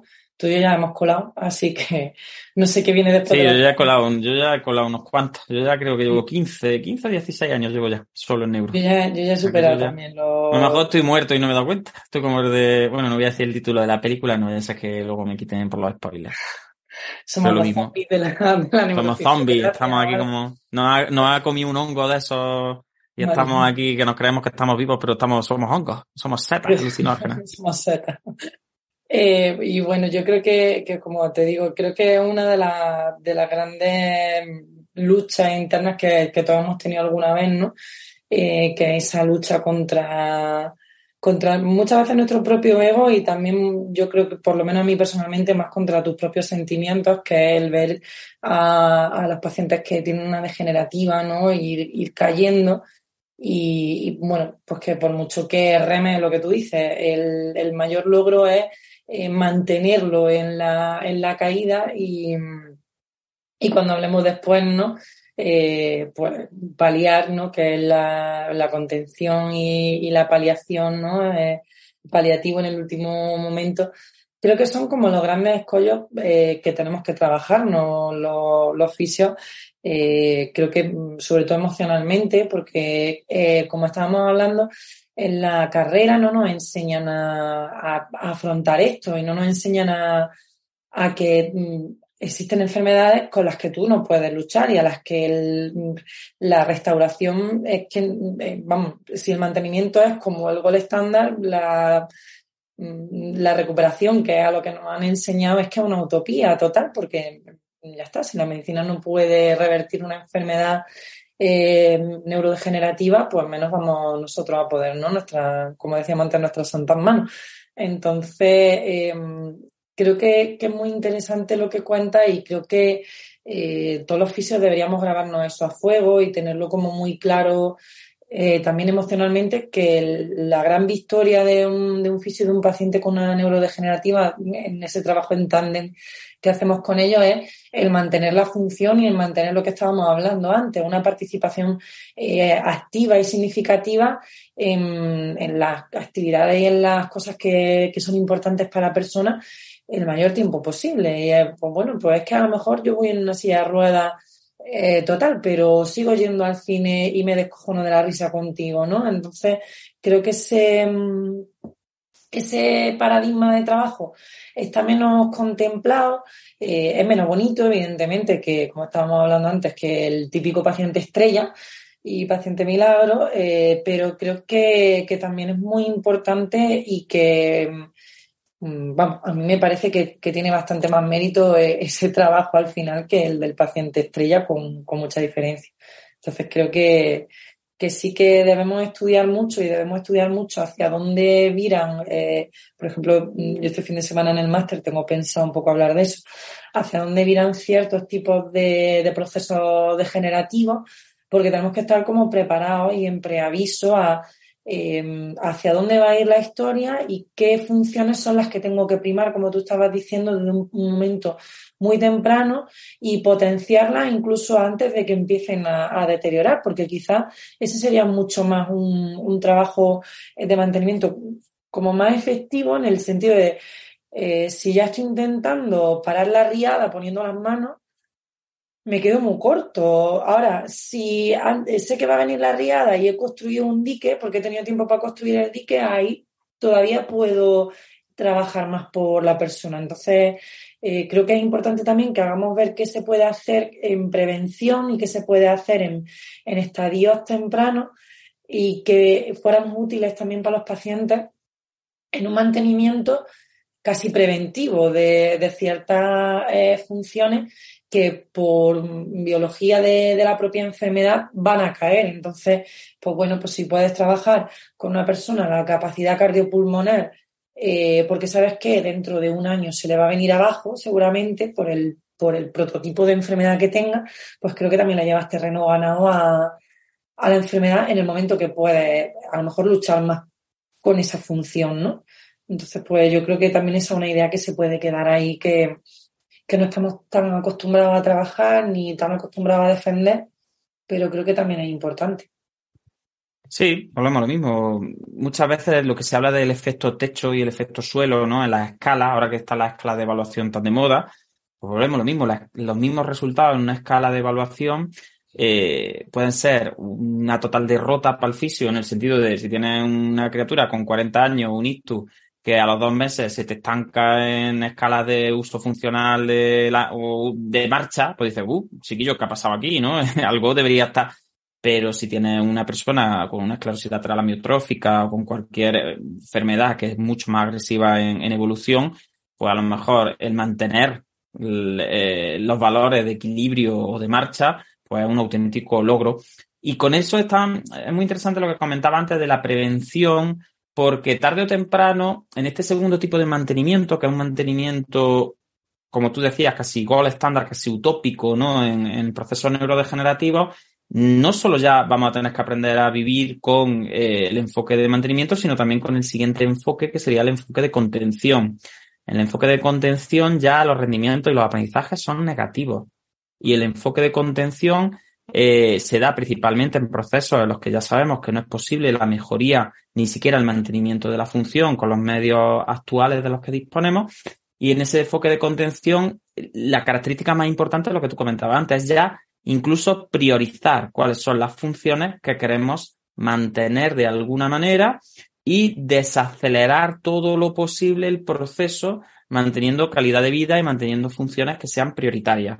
Normalmente, por la experiencia que tenemos como fisios, pues aquí ya hay que trabajar sí o sí con otros profesionales, y aquí hay que mantener pues procesos como la ventilación, la deglución, la comunicación básica. Es decir, son procesos ya en los que priorizamos absolutamente estas como capacidades vitales, que son como, intentar mantener la dignidad funcional el máximo tiempo posible.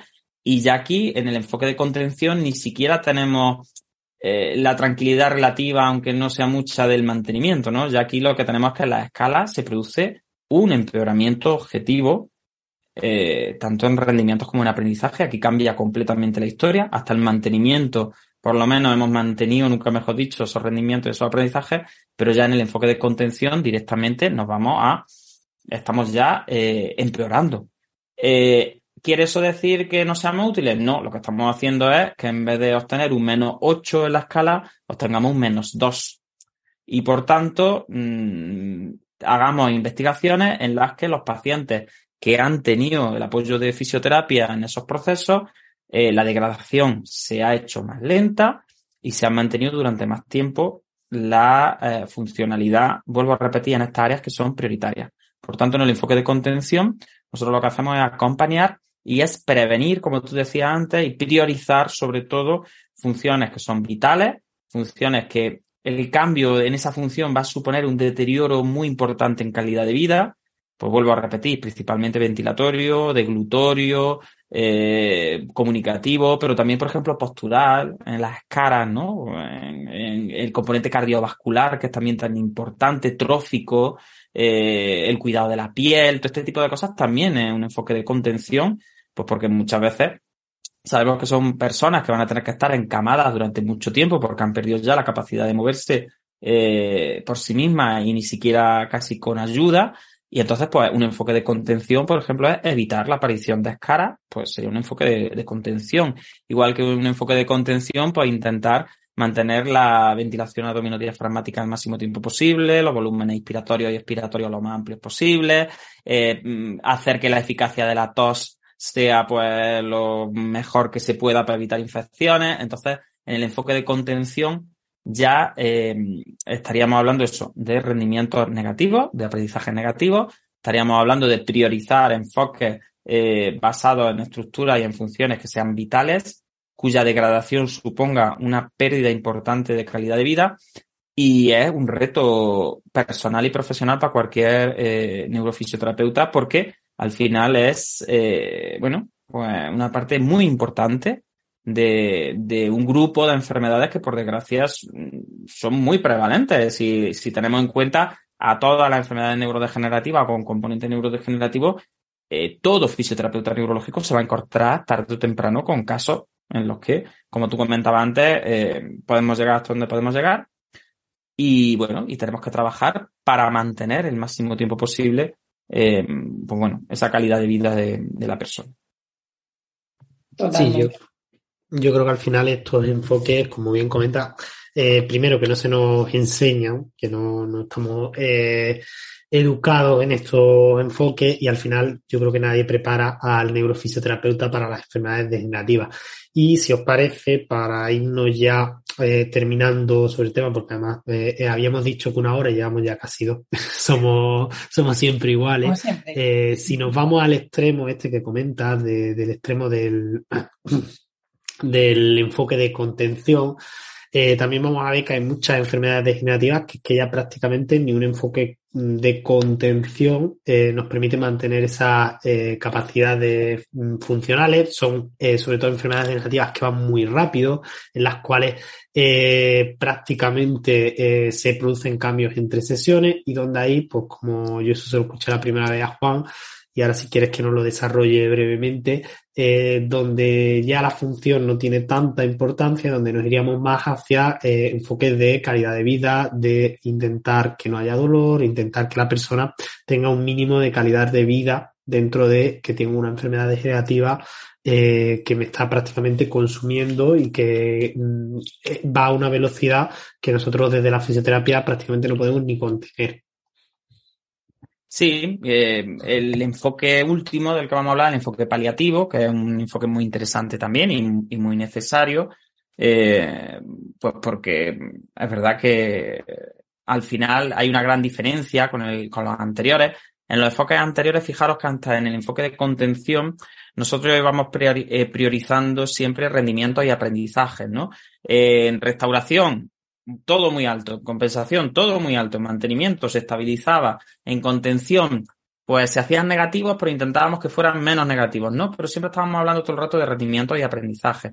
En paliativo, al final la palabra lo dice, en paliativo lo que estamos ya no es en ningún caso enfocándonos en rendimiento y en aprendizaje, en mejoría, sino lo que estamos es disminuyendo sufrimiento. Entonces, claro, en paliativo nosotros lo que nos tenemos que ir es a cuáles son los intereses del paciente, cuáles son las áreas en las que el paciente quizá ha visto más degradada pues bueno, su capacidad funcional en el sentido de que ya le está produciendo sufrimiento, es decir, ya no estamos hablando de no me puedo mover, sino de que ya tengo un sufrimiento psicológico por no poder moverme, o ya es que tengo dolores por no poder moverme, es decir, aquí ya estamos en un momento en el que no es tanto que el paciente no mejore o no empeore tanto tan rápido, sino que el paciente ya tiene un estado de salud en el que se dan unas unas dificultades y sobre todo unas alteraciones que ya ponen en jaque a su propia dignidad, en el sentido, por ejemplo, del dolor, la náusea, el sufrimiento psicológico, la falta de comunicación, la institucionalización en sitios que no son muy deseables muchas veces, la falta de contacto social, es decir, hay muchas necesidades, incluso necesidades espirituales, puramente espirituales, ¿no? Cuando uno se enfrenta a estos procesos que generan verdaderos sufrimientos. Y entonces el papel del profesional aquí es acompañar al usuario. Siempre la persona tiene que ser el centro de cualquier intervención terapéutica, pero en paliativo no es siempre,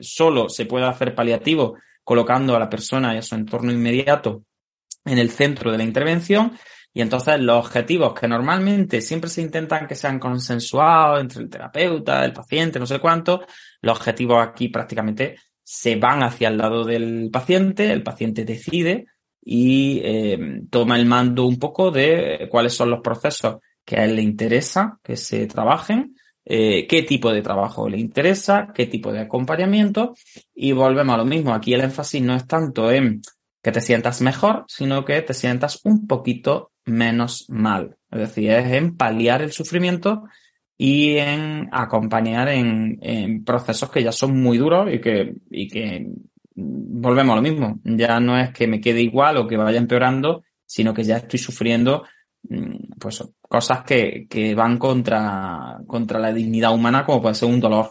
El dolor es algo que nadie debería soportar, ¿no? O la soledad o este tipo de cosas que ya son como, ya que estaríamos dentro del componente puramente humano y puramente ya en técnico, pero de una ciencia de la salud, ¿no? Entonces aquí ya nos transformamos un poco en acompañantes del proceso y nos ponemos a disposición de la persona pues para intentar que ese proceso, ese duelo, ese sufrimiento sea lo más reducido posible. Y por suerte contamos con muchas técnicas y contamos con un arsenal también importante para poder disminuir el sufrimiento de la gente y ya os digo, y es un enfoque también muy bonito y es muy agradecido trabajar, y también, pues bueno, venimos quizá de un enfoque muy reactivista del sistema sanitario, ¿no?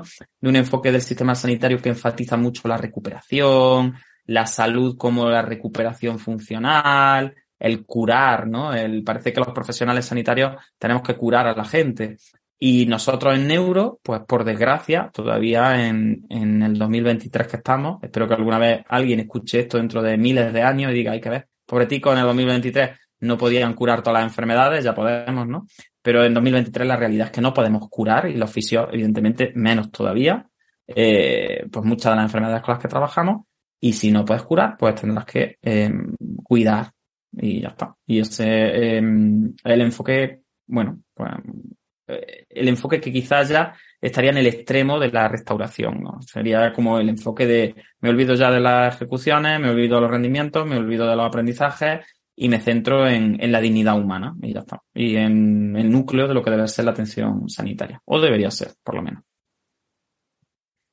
Sí, yo estoy muy de acuerdo contigo, Juan, y quizá a mí algo que me ha enseñado mucho el trabajo con pacientes con los que acompañamos en modo paliativo es que hablamos mucho de la calidad de vida, pero al final no hablamos de la calidad del fin de vida o de la muerte, porque parece que es un tema muy tabú y hay muchos pacientes que necesitan hablarlo, que necesitan también planificarlo en cierto modo.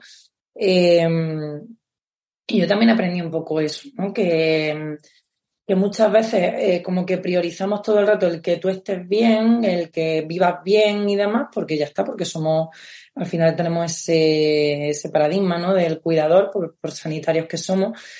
Pero también es importante que llega el momento de que acabe la vida, la vida no acabe de una forma mala y agónica y que podamos paliar también en mucho modo ese sufrimiento, ¿no? Entonces, en pacientes, por ejemplo, con neurodegenerativa, por ejemplo, yo he tenido algún caso, ¿no?, que tú sabes que el fin de vida generalmente va a ser, pues, por un evento cardiorrespiratorio.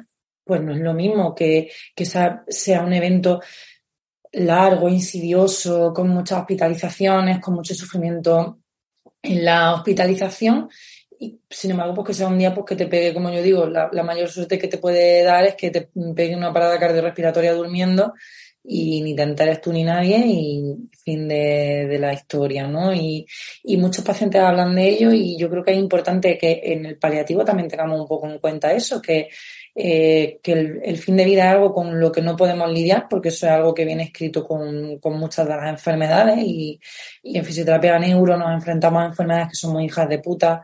Bueno, hoy estoy con los tacos que va aquí. Son enfermedades muy, muy, muy terribles que se van a llevar por delante a la persona y tú lo sabes porque ya está, porque lo has estudiado y la persona normalmente lo sabe y al final tú puedes trabajar en que lo que pase sea lo menos indigno, como tú decías, humanamente posible, y creo que eso también nos tiene que dar ese aprendizaje, ¿no? Vale, pues no puedes hacer nada contra la enfermedad que tienes, es decir, por desgracia, pues yo no puedo hacer nada porque un niño tenga AME tipo 2, porque ya viene diagnosticado de eso y su genética es así, pero a lo mejor sí puedo hacer que su vida sea mucho más agradable y que no pase por 800 ingresos y por 500.000 aparatos que le estén generando un sufrimiento brutal para acabar su vida el mismo día que si no ha tenido esos eventos, ¿no? Y entonces creo que ahí también es algo que bueno, que mucho hemos aprendido a base de palos y de palos gordos, pero creo que también es importante, pues, que a lo mejor la persona que se está iniciando en este mundillo sepa que es algo que va a ver, que por desgracia lo vemos a menudo, y que hay una gran satisfacción en el momento en el que tú entiendes cómo has podido paliar ciertos procesos y has podido paliar no solo el sufrimiento durante la vida, sino también en el fin de la vida, que es algo que es más tabú, pero que creo que los fisios también tenemos que tener claro porque también acompañamos en este tipo de proceso, igual que otros profesionales sanitarios. Sí, además yo se lo digo de verdad a la gente que a lo mejor todavía esté empezando en el mundo o no haya tenido experiencia en este tipo de procesos más relacionados con paliativos. Normalmente la gente que está en este momento, lo que más miedo solo piensan básicamente en lo que se dejan, que eso es su principal prioridad y eso también llama mucho la atención, ¿no?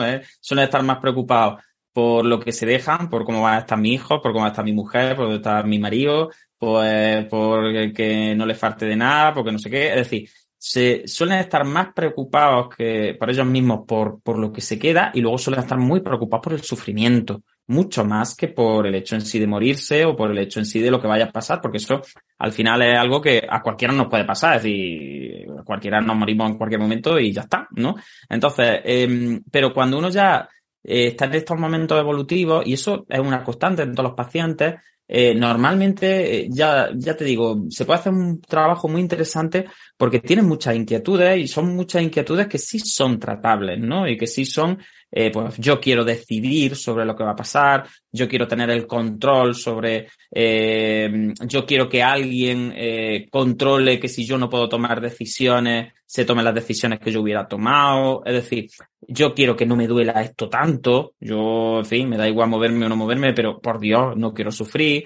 Entonces, al final, esa labor de paliar el sufrimiento y de también acompañar en el momento de estar también preocupado por lo que se queda detrás, ¿no? Por esas familiares, por esos compañeros, por esos amigos, también es importante. Entonces yo creo que la gente tenga muy claro que es una labor también muy necesaria y es muy satisfactoria desde el punto de vista de eso, de que se hacen muchas cosas y se hace mucho bien. Entonces, bueno, pues que no es simplemente coger la mano y decir, ay, venga, a ver cuándo te mueres y yo estoy aquí contigo. No, es decir, hay un trabajo muy interesante que bueno, que no es evidentemente recuperar la salud ni mantener la vida muchos años, pero sí es disminuir el sufrimiento y es sobre todo responder a las necesidades que te plantea una persona que está en un momento muy frágil, que está en un momento muy delicado y que tiene unas demandas que son muy claras y que son normalmente las expresan con pelos y señales, diciendo, mira, a mí lo que me preocupa es esto, y esto, y esto, y esto. Y yo lo que no quiero es por lo que tú decías. Yo no quiero morirme asfixiado estando consciente, yo no quiero tener tantos mocos que me tengan que estar aspirando cada 30 segundos porque tengo la sensación de que me voy a ahogar con un moco. Yo no quiero... Es decir, ellos tienen muy claro lo que no quieren y lo que va en contra de su dignidad como ser humano, y es un trabajo muy interesante el intentar pues, que el sufrimiento sea lo menor posible. Yo creo que al final es quizá la esencia misma del sanitario, pero bueno, quizá pues, sí, bueno, nos cueste más trabajo verlo, pero al final es la esencia misma del sanitario, ¿no? La frase famosa aquella de Kübler-Ross. Yo recuerdo cuando tuve la asignatura de cuidados paliativos en la carrera, que fue una optativa que me cogí, pues bueno, nos hablaba mucho de Kübler-Ross y todo el rollo aquel, ¿no? De curar a veces, cuidar siempre, ¿no? Y acompañar toda la vida, pues, y creo que al final dice mucho del profesional sanitario. Volvemos a lo mismo, la recuperación espontánea no necesita un profesional. A lo mejor el acompañamiento en un proceso paliativo sí requiere de un profesional, y no solo de uno, sino de un equipo de profesionales, posiblemente, ¿vale? Así que ya está. Yo creo que con esto, Manuel, no nos dejamos ningún enfoque evolutivo. Un paseo, un abanico. También os digo una cosa, esto es de nuestra cosecha, esto no está escrito así en ningún sitio. A ver, en compensador y en restaurativo sí, hay más escrito, ¿no? Pero luego, bueno, el mantenimiento, la contención y el paliativo, la sustitución, son cosas que nosotros vamos elaborando porque nos van preguntando el alumnado del máster y bueno, y vamos nosotros elaborando nuestras propias teorías, pero que esto no es un canon, es decir, que esto es una forma en la que nosotros lo explicamos, que a nosotros nos sirve para trabajar, que a nosotros nos sirve sobre todo para plantear objetivos que creemos que son realistas, para darnos un marco de evaluación y un marco de tratamiento, que yo creo que es lo más importante, y sobre todo para informar al paciente de cuáles son las expectativas que también puede tener con nuestro trabajo, ¿vale? Y no caer en las conspiraciones del silencio de la restauración, ¿no? De como yo estoy viniendo al fisio, doy por hecho que la mano se me va a recuperar, ¿no?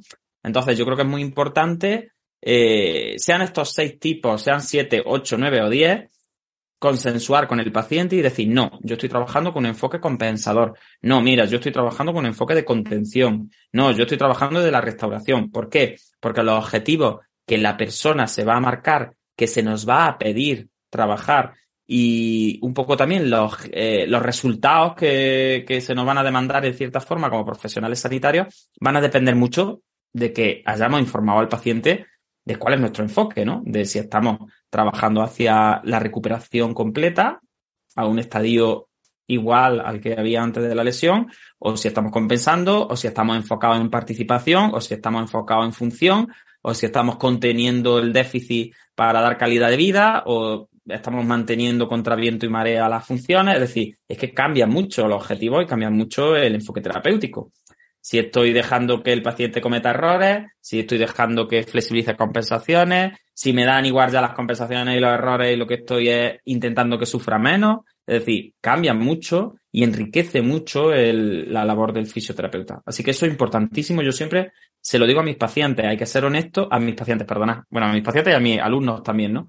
Hay que ser honestos y hay que hablar con el paciente de cuáles son los objetivos. Esto, por ejemplo, se ve mucho en pacientes medulares, ¿no? Hemos hablado mucho de ISTU, hemos hablado de neurodegenerativa, pero que en medulares la restauración pues también es muy complicada y muchas veces se trabaja en compensación y muchas veces se trabaja en sustitución.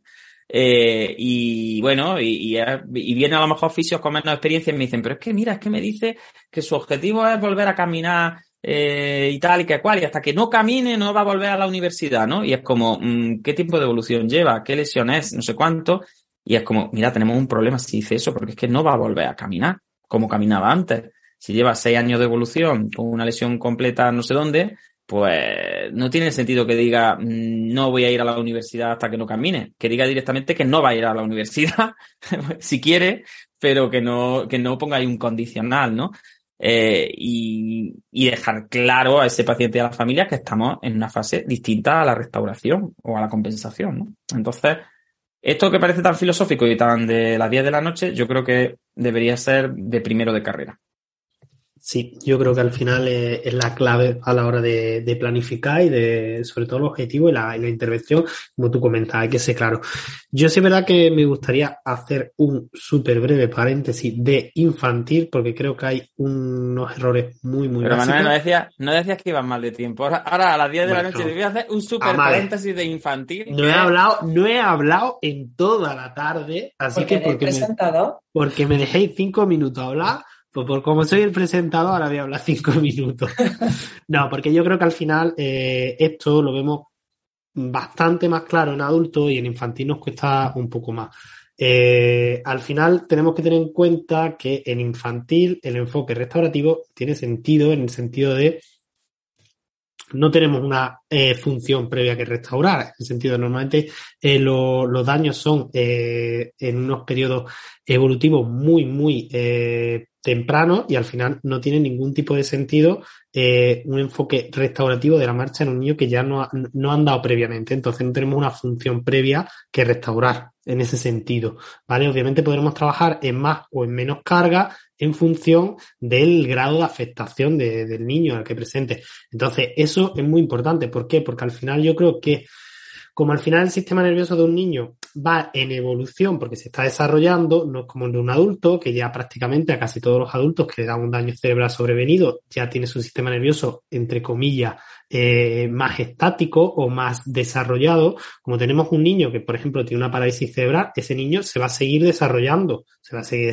con su daño neurológico, pero claro, se sigue desarrollando. Al final, como nosotros estamos viendo que las funciones van hacia arriba, están aquí riendo de mí a los que veáis la... no sé por qué, pero bueno. Como nosotros vemos que las funciones al final van para arriba, pues nosotros nos enfocamos en intentar seguir restaurando funciones, como obviamente no tenemos previo, pues nos funcionamos mucho en la normalidad, ¿vale? Y el segundo concepto clave, que me parece súper importante y que me pasa mucho con los alumnos del máster, es que en infantil, lamentablemente, y existen muchísimas enfermedades negativas. Entonces, en infantil también tenemos que hablar de mantenimiento, de contención y de paliativo en muchos casos.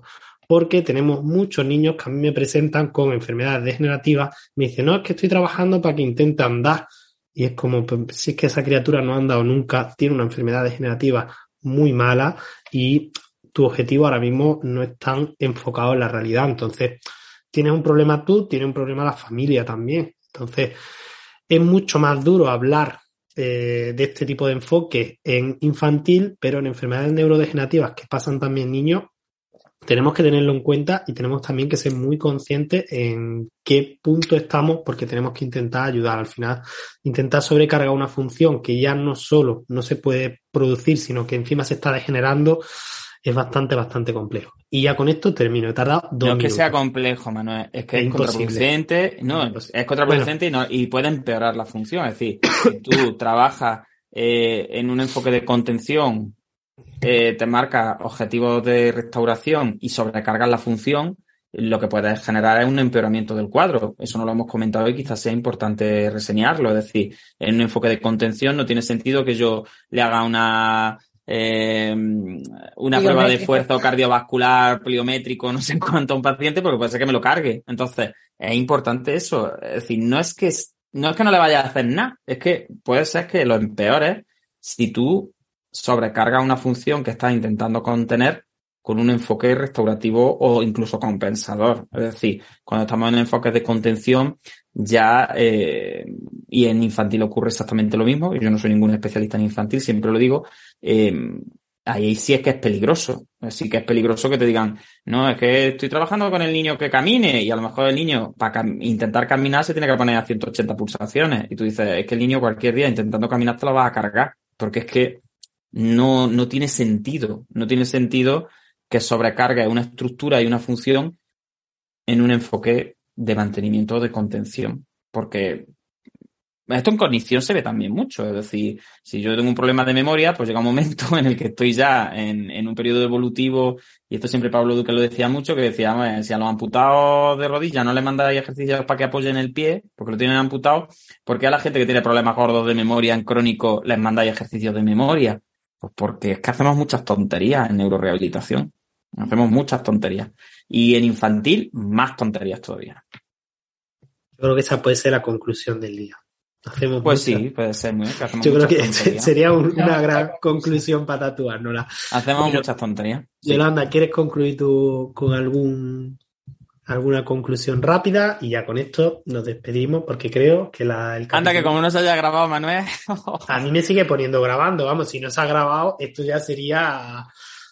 Vamos, llevamos aquí... A mí me sigue poniendo también grabando. A mí me pone grabación en pausa. Yo solo digo que a mí pone grabación en pausa. Yo menos mal que tengo aquí a Yolanda, que me va a defender en el supuesto. A mí me pone grabando, Juan. Esa grabanda que no me está entretenido, ¿eh? Yo me imagino que grabación en pausa sería la tuya, que tendrías la grabación automática y la grabarías. Pero bueno, que eso a la gente que nos está escuchando no le importa. Que Yolanda, si quieres concluir algo, o si no, cerramos el capítulo. No, básicamente lo que hemos venido hablando todo este rato, que creo que es muy importante que nos sepamos situar de alguna forma, como decía Juan, en qué objetivos estamos teniendo con las personas que tratamos, y que seamos también muy sinceros con ellas, ¿no? Porque al final creo que se vende mucho humo con la recuperación y con la restitución de funciones, y hay gente que se está dejando verdaderas fortunas que muchas veces no tienen en tratamiento, y creo que la ética debería ser el principio que rigiera toda actividad sanitaria, y que para eso pues tendríamos que ser muy claros en qué enfoque el óptimo en cada momento, y no engañar a la gente con el logo de la restitución, porque la mayoría de veces pues no va a ser posible, ¿no? A no ser que tengamos la suerte de estar en un hospital y en pacientes muy agudos. Entonces, pues bueno, que creo que puede quedar un capítulo interesante de cara a que el que lo escuche se pare un poco a pensar en qué paradigma está trabajando con cada una de las personas que tiene en sus manos, y bueno, pues que tenga claro qué puede ofrecer, y tenga claro que todas las opciones bien configuradas en el momento adecuado son las mejores posibles, y trabajar en restitución no es mejor que trabajar en paliativo ni que trabajar en compensatorio, sino que cada una de las opciones es la más deseable, dependiendo de las características y el estado evolutivo de cada paciente.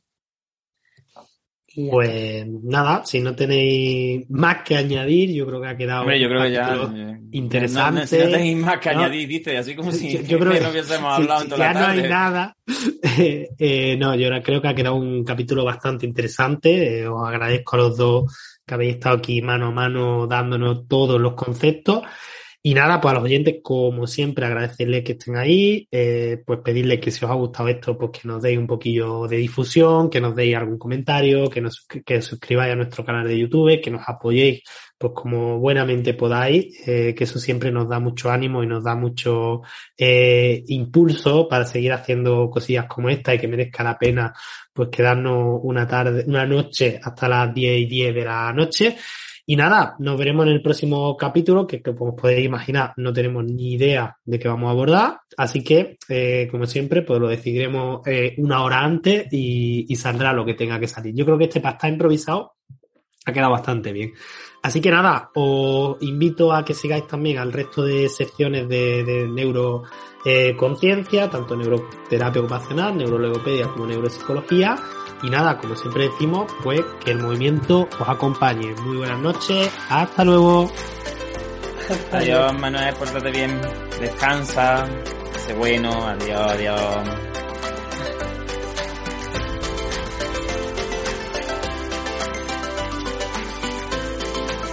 Neuroconciencia, del caos a la sinergia.